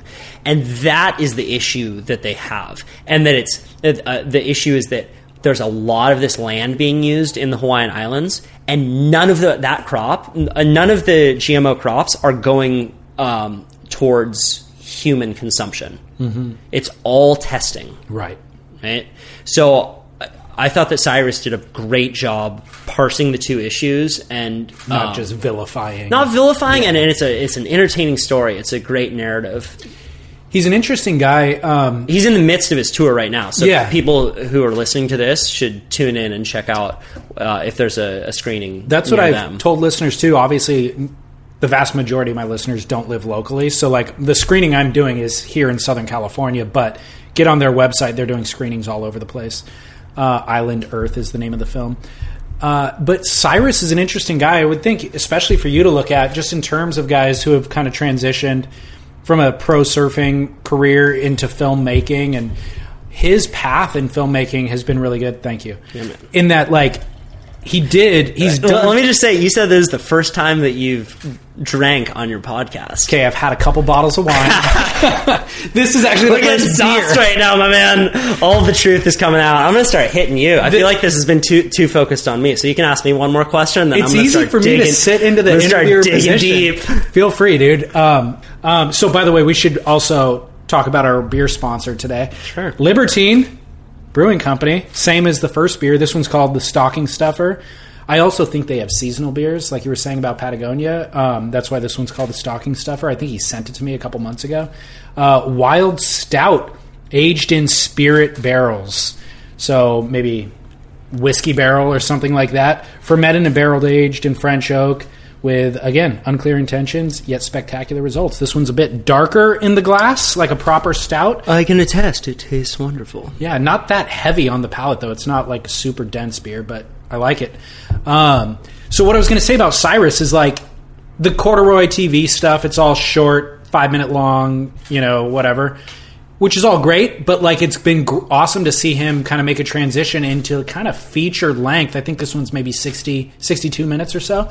Um, and More or less, more or less, minutes. exactly. I just, as I was saying it, I realized that he told me, and I think it was 62. Um, You know, 73% of all statistics are made up on the spot, right? I did not know that. um, so he's not only transitioned into the longer format, but also out of surfing. You know, like this is a not a surf film, so I think that that's really cool too, and it looks incredibly professional. You know, just as a kind of glossy final product. Yeah. So interesting, dude. Uh, what do you have? Other than uh, the ayahuasca project, what are you working on now? Yeah, I mean, it's not actually a project. I was just hired. That was just Right. a, a tangential story. Sure. Because I was hired on that um, project. But um, focusing on the podcast a lot, man. It's I. I It seems like you are. You're I s- s- prolific output thus yeah, far. I started this with the intention of, hey, worst case scenario is I uh, improve my verbal tics. You know, I get over that and I have a few beers with friends.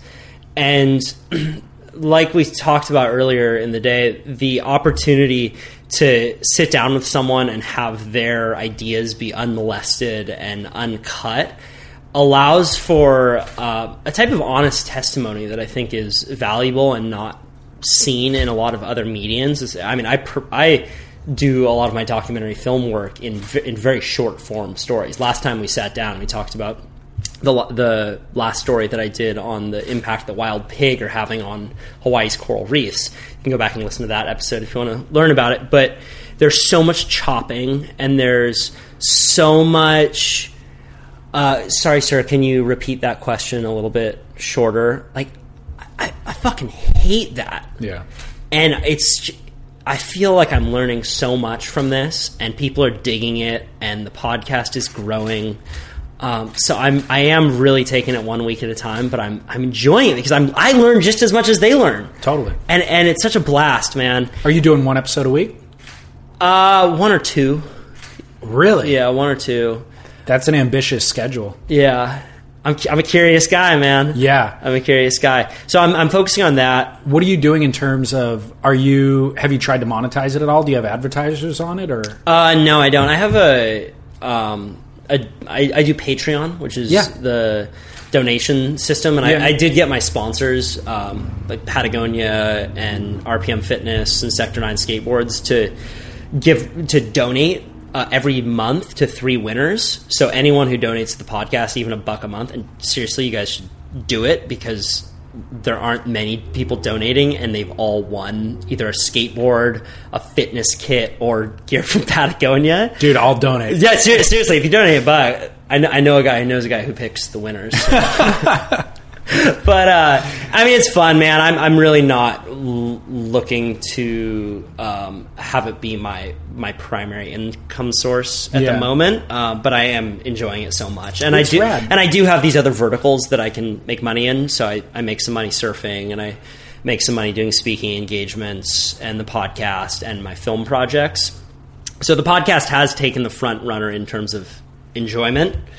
Um, It's- and and who knows what's going to happen though, man? But It's interesting. I think it's the new way of the world, to be honest, is to like have a lot of different income streams, you know, or I don't know if it's the new way. Maybe it was the old way too, but it's kind of like takes a lot of pressure off just having multiple dribbling faucets into the pool rather than like one fire hose. Because if something gets cut, it's like no big deal, and it allows you to pursue creative interests like this. You know? Right, and and technology is moving so fast that there's going to be more and more jobs that are obsoleted in the next twenty years than there were in the past hundred.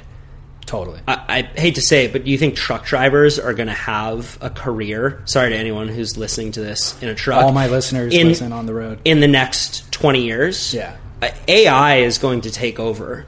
Um, if you don't believe me, you should listen to Sam Harris's podcast where he talks about AI, and it's a it's a real big thing where a lot of the work that we are doing is going to be obsoleted by machines, and the more that we can diversify, the more that we can flex our creative muscles, flex our critical thinking, artistic mu- muscles, the better off we're going to be. Yeah. Uh, specialization is for insects, right? Totally. And and I I think that it creates um, more security, right? And you can look at even um, by observing nature, right? Nature never monocrops; they diversify. Totally. There's polyculture. There's one plant that might get taken out by a disease, but there's another plant that's going to crop, uh, grow up, and there's an insect on that plant that you know the the ladybug is going to eat the aphid off of another plant. My mom is a uh, gardener, Yeah. so she always talks about how if you have an aphid infestation in the garden, you get plants that attract ladybugs, and the ladybugs will eat the aphids. But I think that we can apply that to our own lives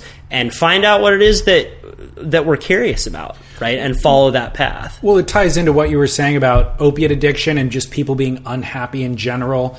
And I think that some of that conversation that you're talking about is really specific to you and I who are living in California. We're probably exposed to it more than people maybe I don't know in Western Australia who are spending a lot of time in on the farm and surfing and stuff like that. But you and I are definitely in at the kind of tip of the spear of people who are miserable in the concrete jungle going to work jobs that they hate and not understanding why they did it. And they went into college because their parents told them to and they left college six figures in debt in jobs that can't afford to pay back the college debt. You know like that is the norm. That's not an unusual story that's the norm right now Well, so it's a system that's set, that's set up against us in a lot of ways, and if you follow all the rules, a lot of times you'll end up one hundred fifty thousand dollars in debt by the time you're twenty two.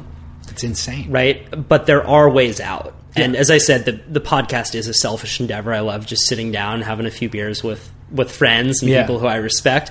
But I think that it it is also helpful for people to understand that there is another way, mm-hmm. and there are habits that we can shift in our own life that can really get us out of these holes. It's not undoable. yeah Uh, and I, yeah, and I, that's one thing that I'm learning from from my show is that there are a lot of different ways to do it. So wait, I, I got to get back on you, dude. What do you want to do?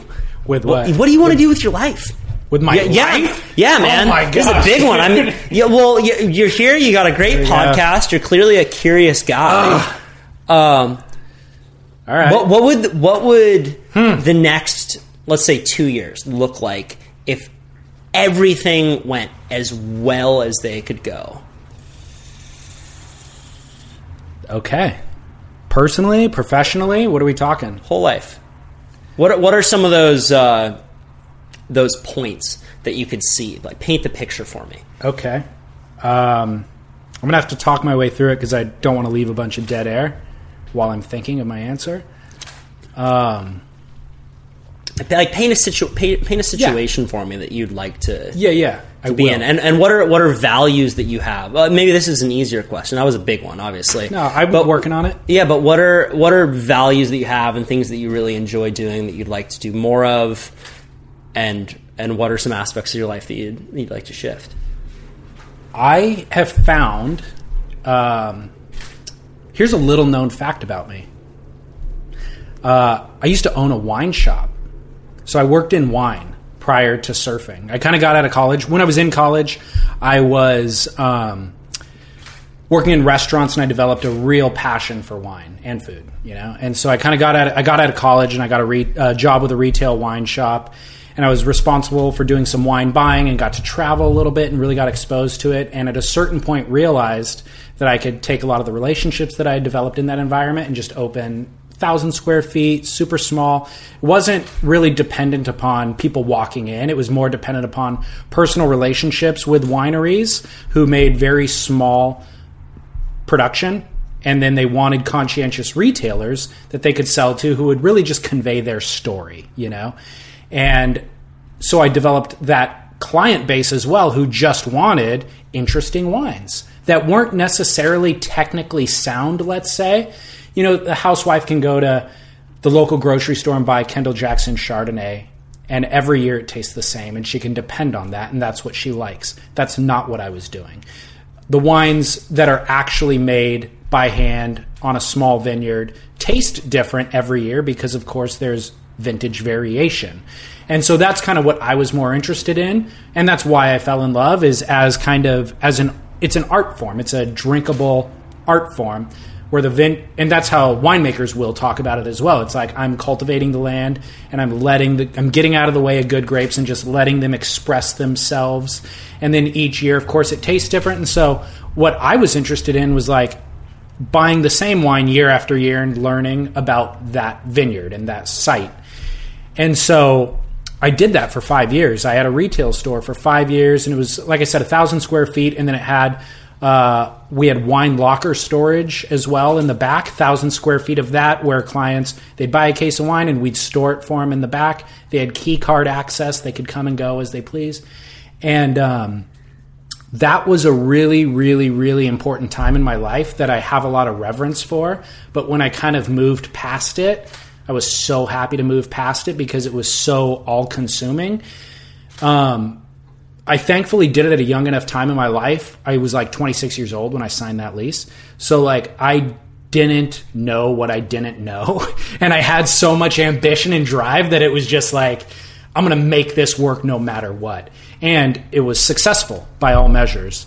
And um, it, the lease was coming due, and I was kind of I just had to make a like I, w- I had the option to renew the lease for five years or I had outgrown the space after a year or probably two years. I had significantly outgrown the space. So it's kind of like I either need to move out of this location into a bigger location, which is now investment.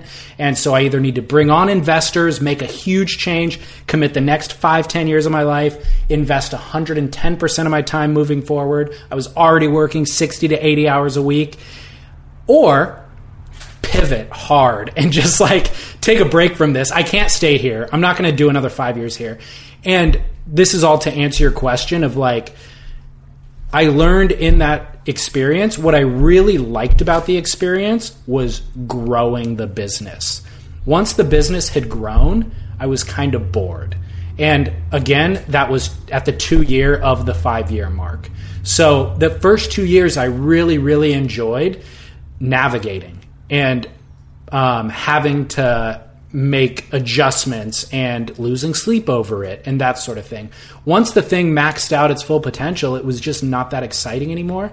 And so I have I transitioned out of that I think in 2011 and I got involved. I had grown up surfing and had a lot of relationships in surfing of friends who went on to kind of become professional, you know, surfers and in marketing jobs and stuff like that. So it was an easy transition for me to get into um, and then kind of find my footing. And I enjoy the growth process. And so for this podcast, that has been a really enjoyable thing. And I did it intentionally, very small, with no strategy for marketing or monetizing or anything like that because I was like, I'm going to make a lot of errors. And to, I don't know anything about audio production. I don't know anything about interviewing and I'm reaching out to people who I don't even know to ask them to do this. And so I would like to be able to make errors quietly and privately and I have been. I have made a lot of errors along the way, but at the same time, of course, it's just grown organically. I've been doing it for four years now. Um, and so it's kind of grown to the point where I'm at that stage again where I need to make a decision. Like, do I monetize? If I do, I now have responsibility to people. And, or do I just keep doing it organically? To be honest, if I want to deliver the best content possible to listeners, I need to monetize and I need to actually take this seriously. That's been another huge challenge for me is the time allocation. Uh, it takes more time than I'm willing to admit to myself. So I find myself thinking that I'm going to publish tomorrow, sitting down to edit at four o'clock in the afternoon with maybe dinner plans at seven or eight, and it's like, crap, I got to cancel those dinner plans, or I need to push back publication till Wednesday. So it's cut into personal relationships because I don't manage the time well enough. And the priority up until this point has always been my employer and my Who's, who's your employer right now? I don't really talk about it on the. I'll tell you off the air. Okay. Um, I just don't want to tie up. Sure. Yeah, but so I, but my employer and my personal relationships take priority in You my work life. for El Chapo. I get it. You don't want to talk about it. Monsanto. Right. so, um, so it's like those things take priority, and then the podcast gets backburnered. But I'm at the point where it's like I actually have personal relationships. I feel with the listeners, and then now I have an obligation to them. And so I need to kind of give them my best, like my employer is getting, and like my personal relationships are getting. And if I want to do that, I need to, again, reallocate my time and also monetize it so that I prioritize it, you know? Um, so that's, I think, what the next phase looks like. And I've actually started positioning those blocks and getting things into place. And another huge thing that I've learned I'm 35. How, how old are you? 27. Okay. So one thing that I've learned in my 30s is to rely on other people. And I don't think other people take until their 30s to figure that out. Maybe other people figured out in their 20s. But like I'm, I'm pretty capable and like I've always just been able to do things and like I'll, I'll, uh, assign something to somebody else and then they don't do it as well as I do. So I go, eh, you know what? It's easier for me to do it on my own. Well, I run out of time. So I've gotten to the point where I have learned the value of French. I, I always have people around me who offer to help. And I'm the worst at accepting their offer. And especially back in the wine shop days, that's part of the story too, is like when I hit that point of like, where do I go from here? Do I grow? Do I uh, get out of this? I had multiple people take me to lunch. I was a young guy running a business and dealing with affluent clients who are literally buying $200 bottles of wine by the case, you know, in multiple cases. And so they were like, hey, I was a young entrepreneur at one point. I like you. I see myself in you. So when I got to the point of do I grow or do I get out of this, uh, I had multiple people take me to lunch and just go, dude, what do you want to do? I'll write you a check. And honestly, like, I don't even need to be involved. Like, I'll write you the check. We'll be partners, but like, you do you. I believe in you. I'm not going to tell you what color to paint the walls. I'm not going to tell you how to run your business. If you need advice, I'm here for you. But like, whatever you want to do, like, I just believe in you. And I said no thanks to that because I wasn't willing to commit to the lifestyle. The lifestyle had really, really um, drained me. You know, I was burned out. So, what I've learned though, moving on, is I've always had people around me who offer help, and I always decline their help. Even okay, this is a great example. I was with Cyrus Sutton when we recorded that interview. It was at his mom's house in Ojai. We finished recording, and she's like, "Hey, do you want some watermelon?" And I'm like, "No, thanks." She's like, "Oh, it's delicious. I put lime juice on it and mint and salt. It's like fa- it's a fantastic treat." I was like, "No, that's that's okay." She's like, "No, I want it. I, I want you to have some. It's so good." I'm like, "No, it's cool. I got to get on the road and it's sloppy and I don't want it in my car." Like, I got in the car. I was starving, and I'm like, I wish I would have taken that watermelon. And I, am going to go get a sandwich right now. Why did I not take that watermelon? Because I thought it was polite, but she wanted to give it to me. Like it would have warmed her heart if I would have eaten that water, you know? But there's something in me that for some reason doesn't want to accept the gift or the help or whatever.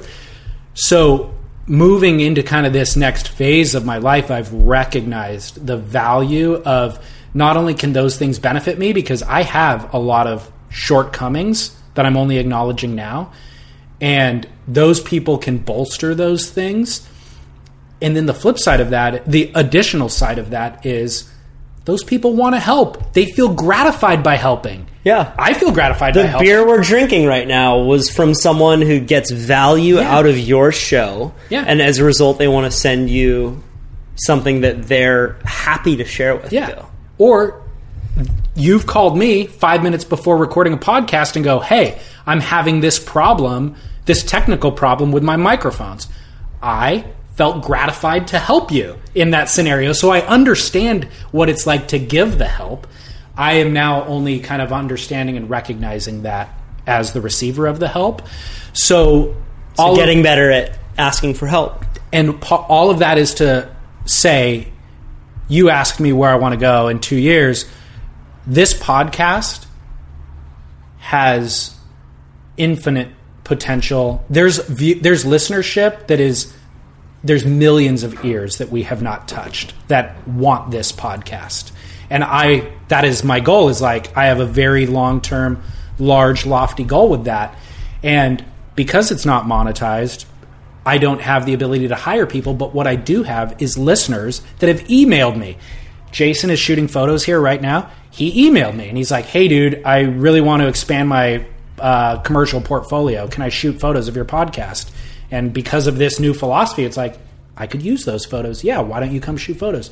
People have offered design work. People have offered website work. People have offered financial donations, all sorts of stuff. And you haven't taken it? Well, we started the financial accepting donations in October, and that's been actually a Cool. huge relief. But all this other stuff, I've I've built basically built a little team of guys that it's like they can help me get to the next level. And now, when it tom- comes to time allocation, I need to allocate the time to lead that team, and that's where I'm at right now. So. So, what are you going to do to make that happen?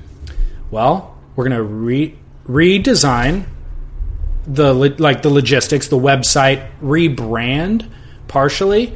Um, it's I'll just announce right now. I wasn't planning to, but like it's basically Surf Splendor Network with a series of shows that run on the network and um, a news show, a profile piece show, a film review show. One thing that I'm really passionate about is film outside of surfing and also in surfing. Like I grew up watching surf films as we all did, but like I care a lot about it and I've got a lot of complaints about the state of surf film. And there's a couple of people I would like to shine a light on as well. But it's like there's no critic there's no film critics in surfing. And I have an opinion. So I'm to you know not necessarily like call myself a critic but just like take that role of reviewing things. So that'll be one of the shows as Do you do you fear that taking on sponsors on the show would water down your content? yeah, that is a fear, but I think you have to get into the right relationships. So if those offers come, you figure out what their motives are and whether they align with your motives, and you have to say no to the paycheck at sometimes. And um, The nice thing about podcasts is that there are a lot of shows like Tim Ferriss' show or Joe Rogan's show where sponsors are paying. I heard that it costs thirty thousand dollars to be a sponsor on Tim Ferriss' show, I believe it. right?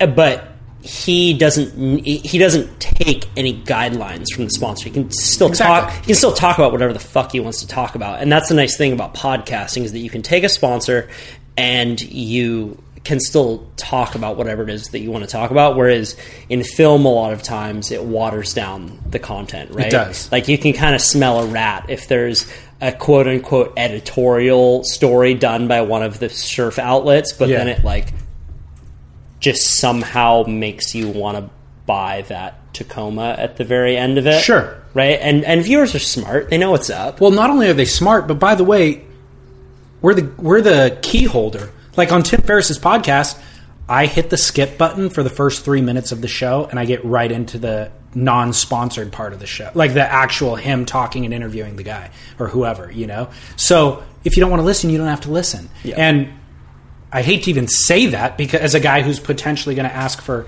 sponsorship at some point, but that's the reality. But I'll tell you what it does do, right? Is that if you do listen to a Tim Ferriss ad, you're way more likely to buy the product than if you feel like it's being snuck in in the way that every other advertisement is. True. If you notice, if you go out through your day and you notice how much is being advertised to you, it is a sickening experience. Yeah. And I, Oh, I'm, totally. and I'm from Santa Cruz, where it's actually illegal to have billboards on the side of the roads, but Right.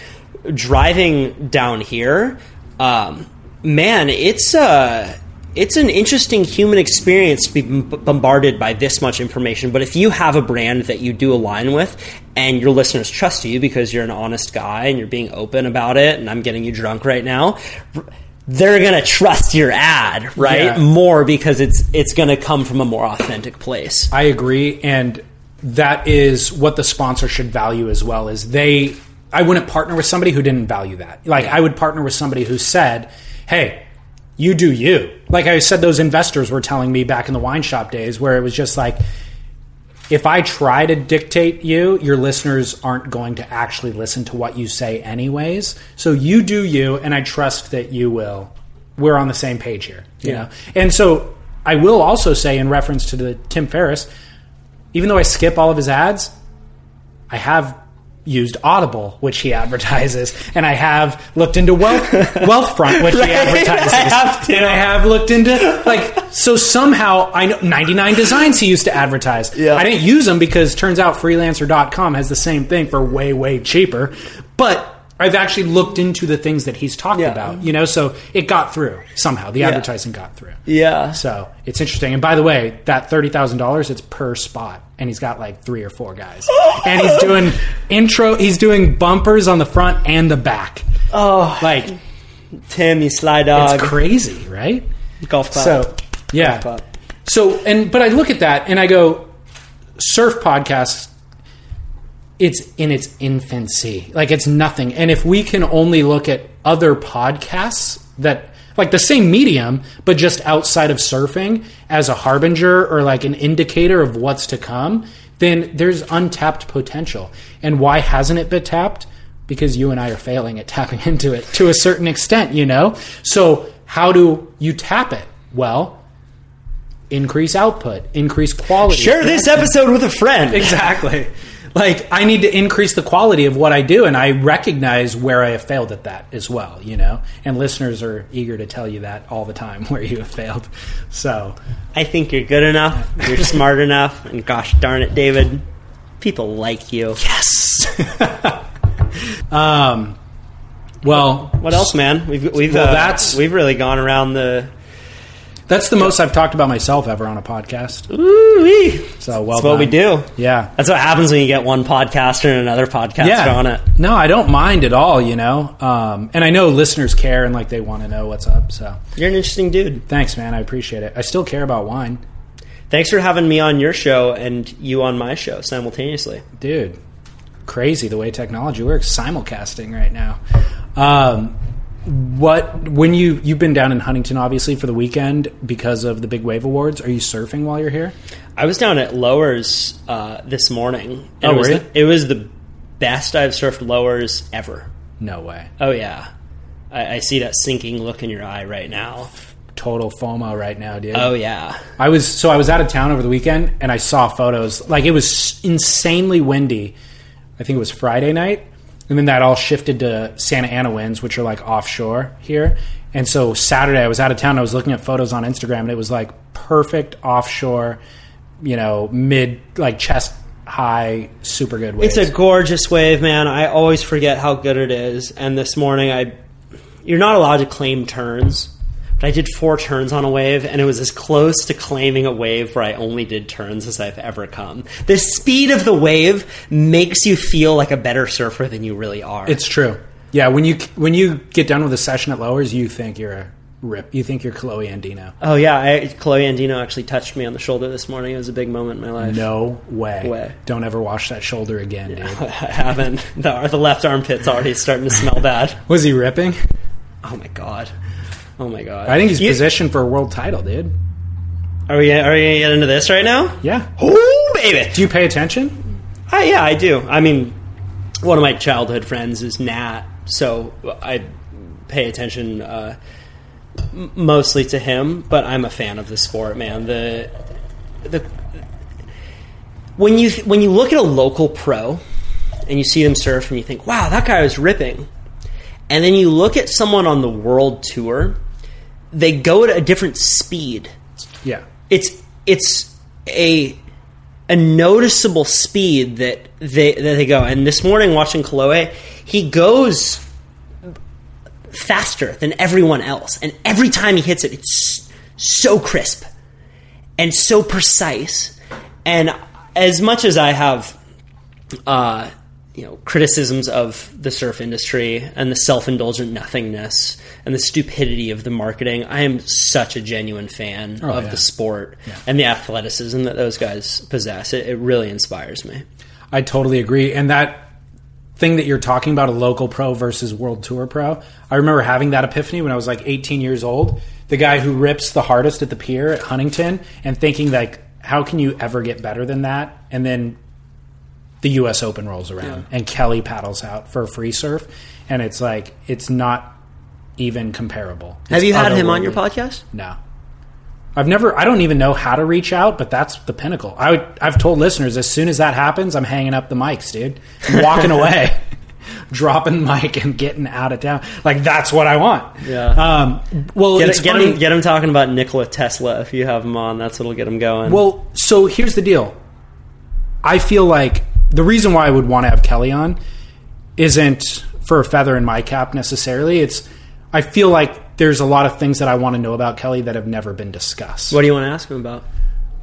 Um, well, I guess He's a talker. Yeah, I got to interview him once. for what? uh, for, for that same film that I that I interviewed Van Jones for. Okay. It was for this proposed nuclear power plant. Okay. Um, film, and he's a talker. Where's that When you get him, get him. It's on YouTube. What's it called? It was an old one, like J Bay Nukes or something. Uh, J Bay Nukes. I made it back in 2011. Okay. It's not very well done, but Okay. uh, I was 20. Well, so while I just said there's a lot of things about Kelly that I haven't ever heard asked or heard him talk about, last week, maybe two weeks ago, somebody released a podcast with him where they covered a lot of that stuff. It's called the Traveling Wellness Show, and it's out of Australia. I forget the guy's name. It was like episode 15. He's like just getting started in this show, and he got Kelly, and it was at. He's an Australian guy. He got him at Margaret River during the event there, and uh, after Kelly had already lost, so he had downtime before bells, and they recorded it in the middle of the night because at one point Kelly or the interviewer goes, "Oh, it's almost midnight, so uh, I, we should probably." And Kelly goes, "I got nowhere to go. Like, I'm here. What do you want to talk about?" He stays up late. Yeah, He stays up late watching YouTube videos about conspiracy theories. he talked about one of them, and it was bizarre. It was like, yeah, he's insane. He's a little insane, but I'm intrigued. You know, and he's obviously intelligent and Oh, he's very intelligent. Yeah. He's he's genius level intelligent. Yeah. Do you know who else is? Hmm. Kai Lenny. really, Dude, I just sat down with him. yeah, That kid is sharp. He's young too, Oh, right? 24 years old. yeah, He was blowing my mind. really. Oh yeah. that that same kind of uh, feeling that you get from Kelly where you're sitting across the table from someone who's who makes you feel like an idiot. Hmm. So, tangential uh, story. You know, they talk about being in the room of greatness or being in the room with somebody. I know it feels good, man. I just, it's just it's confusing, right? I just give off that Yeah, aura. you do. What can I say? There was once in I never like I've heard that saying, but you know I, I never really thought much about it. There was one time in my life where that happened, and I was at UCI. I was in a college class, and there was extra credit to go hear Maya Angelou speak. She's a poet, author, Yeah. And do you got to get out of here at some time? Okay. Um, so I just went. I don't think I had read any Maya Angelou books at that time in my life. I went strictly to get extra credit for the English class that I was taking. And I was sitting in the back of this auditorium. It was a giant. It was actually like the basketball stadium or you know auditorium. It was in the back in the nosebleeds in the bleachers. And I'm just sitting there rapping with whoever I was with and The lights go down, everybody silences, and she walks on the stage. Before she even got to the microphone, just when I saw her enter the stage, it was like captivating. Like every all the focus and energy in the room just paid respect and reverence. And she like slowly made her she's pretty old. She made her way to the microphone and she just like leaned in and just goes, "Hello." And it was just like the hello made me want to cry. And everything that she's I, I can't actually tell you what she talked about right now. I don't remember what it was. What qualities did she possess, even walking on stage, that you would describe? I I think it was beyond something that is visual. I think it was life experience that she had that was an energy that was just emanating off of her. And you talk about intention and that being important. I feel like she lived with a certain intention that infected the rest of the room. And she has such devout belief system and is so sincere about it that it just you know what it is without her even having to talk about it. She's got, she's got that air gun, and she thinks about it before she goes on stage. Dude, she probably had that air gun backstage practicing, aiming it at the wall. Bringing out the best version of herself. Maya Angelou in her in her robe. um, Doctor Angelou. Uh, busting an air gun into the back of the curtain. I Well, saw but- some puffs in the curtain. But actually, you know what? One of the thing that one of the things I don't know if you if you've uh, experienced this. Oh boy, I'm starting to slur. Here we go. We got to wrap this up soon. Uh, one of the things that I've experienced in podcasting with people who I really respect is that it does uh, disenchant you to people who you did hold on a pedestal because you learn that everyone no matter how famous no matter how accomplished still have that shit that they're dealing with. And ultimately everyone is dealing with the same shit right? Where we've it, it was com- i believe by complete chance that you and i were born into the situations that we were born in that kid on the streets in peru was born into the situation that he's in. Eh, we do different things with our lives and with our situations, but ultimately we're dealing with the same set of emotions, right? Which is, uh, by that belief standard, we are reflections of each other, right? And that when we can break down those walls, and if someone might be famous, we break down that wall and say, hey, no, you're just a person. I'm sitting across from you, and we're going to talk about something that might be helpful to someone else, um, is a very cool life experience. Yeah, it is. It- yeah. It is. You should interview think- Slater. Yeah, hook it up, dude. Start hitting him up on Instagram. Yeah, I mean he.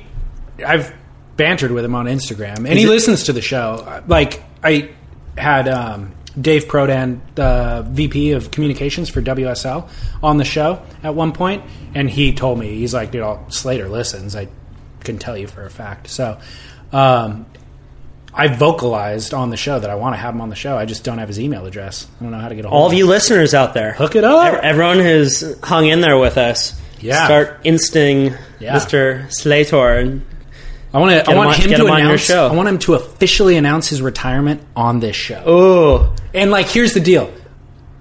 I already discussed this. We've got it all planned out. We've mapped it out. Slater, you just need to deliver the goods right now. Uh, he can announce it that night on Instagram, but the podcast goes live the next morning.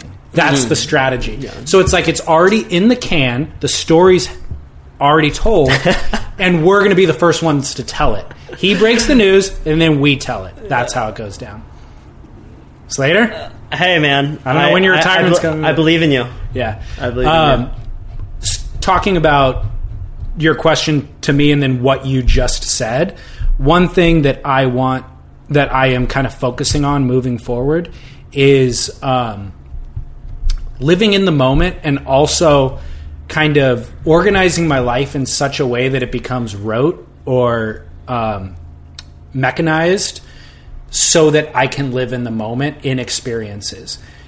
And I've not been good at that. And so even when you came over here today, I was thinking about everything that I did or didn't check off my list today. Everything that I have that's coming due tomorrow. The boardroom show is this weekend. I've got tons of prep to do for that. I'm going to be out of town for that. I was out of town this weekend. I just got home 30 minutes before you got here for the first time in two or three days. And I'm worried about all those things. So then when you sit down, I'm not even here with you. You know what I mean? And it takes a period of time until I'm actually here again. And I know that's not good for relationships. I know it's not good for the podcast. So moving forward, that's another big thing is just kind of organizing my life in such a way that I can actually live in the moment during those moments because it's all about the moments, right? I mean, that's what you're It's all about the money, in my view. It's all about getting a fast Ferrari, making ninety million dollars, getting addicted to Demerol, then going down to Costa Rica and figuring out that it was all an illusion. I would do it. I'd, I'd for 90 mil, Ninety mil. I'd sell it. I'd sell 5 years. Like give me 5 years and at the end there's a 90 mil balloon. I'll do it. Yeah, but then you're tweaked out, right? What what if you get into that life where you don't have any real friends, right? Where you need to feel okay about yourself because you're hooking up with a perfect 10 model and you feel incomplete as a result and you need to drive a Ferrari through Malibu and you're suicidal and you are engaged in a business that ultimately at its core is making people not feel good about themselves and they're coming to you because they don't feel that they look good enough, right? That's not happiness. I'm going to ayahuasca it back into shape. Yeah. That's the goal, dude. um Let, So- let, let him make all those mistakes for you. I- you just got to keep following what you're into. here's the deal, dude. Uh, real talk, okay? Not joking. Because we haven't been having real talk no, this no. whole podcast. This is two hours in. This is real talk. Uh, I'm happy. I don't care, so I'm not worried about it. Um, final question, as always, for everybody was: What was the last surfboard that you rode? this morning at Lowers, I rode a 510 Fletcher Chouinard 18 and a quarter, two and an eighth shortboard, and it was magical. Was it? It was magical. Oh yeah, it's my go-to shortboard. I've had it for like almost two years now, and Yeah. it's the board that I bring on all of my trips, and it just works. It makes me not have to think about surfing. And it make you know the board that works so well that you can just ride it and do what you want to do without having to think, oh, I need to put my foot a quarter inch Yeah, further yeah. back towards the tail pad. And it was it was a great session, man. So you uh, do you get a bunch of boards from different people? I do. Uh, I get my. I've gotten my big boards, my Mavs boards uh, from Travis Reynolds, Right. and I've recently been enjoying Fletcher Chouinard's boards quite a bit.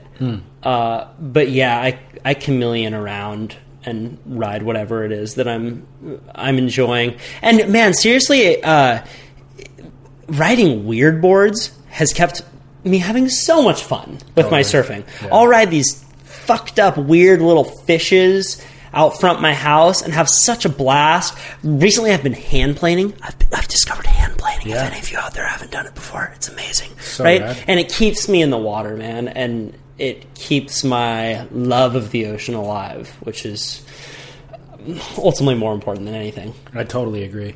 Um, I interviewed a couple of weeks ago. Speaking of Patagonia and then riding Fletcher Chouinard boards, I interviewed a couple of weeks ago Keith, Mal- yeah, Keith Malloy uh, about his new film Fish People, and he did a film previously, Come Hell or High Water, which was all about body surfing. So well done. really well done, and also just How would you how would you review that film, sir? I'm not prepared. I need to actually write. It's coming up though. You should absolutely do that because you know I've talked to people who listen to your show who say uh, one or the other. They say, "Oh, I really enjoy the interviews," or Yeah. "Oh, I really enjoy the surf breakdowns." And that's the nice thing about podcasts is if you is that you don't need to do the same thing every time, and you can Yeah. get different listeners in for different types of shows. Yeah, and that's that's been fine up until now, but I've now I need to kind of delineate and define what's what so they know, hey, on the first Monday of every month is the profile pieces. On the first Tuesday of every month is the or the second Monday of every month probably is the surf news pieces. On the third Monday of every month are the film reviews. You know, like there needs to be a little bit more definition. There's too much confusion uh, because I just haven't defined it myself, so that's understandable. But uh, moving forward, yeah, clarity is important. Clarity. Right on, man. clarity. Keep doing what you're doing. I think you're. I think you're right on track. Appreciate it. All right, dude. Cheers. My horse had worked the fields too long.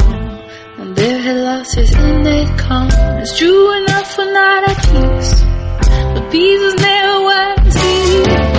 Our love is not the light it was. When I walk inside the dark, I'm gone. And where we look for where it went. It's only echoes in the melody. All right. SurfSplendorPodcast.com is the place where you could find everything that Kyle and I discussed, all the videos, all the Big Wave Award stuff, Thomas Morton's documentary about the Pacific Gyre, uh, all sorts of stuff on SurfSplendorPodcast.com, including a comment section. If you want to say or share words about Kyle, I will make sure that he receives them. And then, of course, our entire past archive of this show is available there as well. All 163 episodes. And then there's also a music archive. Every song ever played in any episode of Surf Splendor you can find by episode, and also there's an ongoing playlist, all all organized on Spotify for you. So definitely check that out including today's selections by Feist off of her previous album. She's got a new album out right now that I've been loving, but this these two tracks were off of her older album, Metals. So, um, thanks for, as always for tuning in. Thanks to Kyle for reaching out. It's good to reconnect with you. And then, in regard to the news that I shared with Kyle about the restructuring of this show, I will have much more to say about that in the coming weeks. So, stay tuned.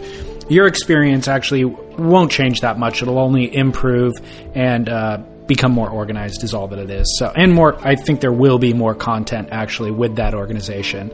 It'll allow me to better use my time. So, of course, I'll be back next week with an all new episode. Until then, chime in on social media at Surf Splendor, rate and review the show on iTunes to help other people find it. And of course, just a reminder my name is David Scales, the show is Surf Splendor, and I'm reminding you to get back in the ocean, get a couple waves, and shred on. Looking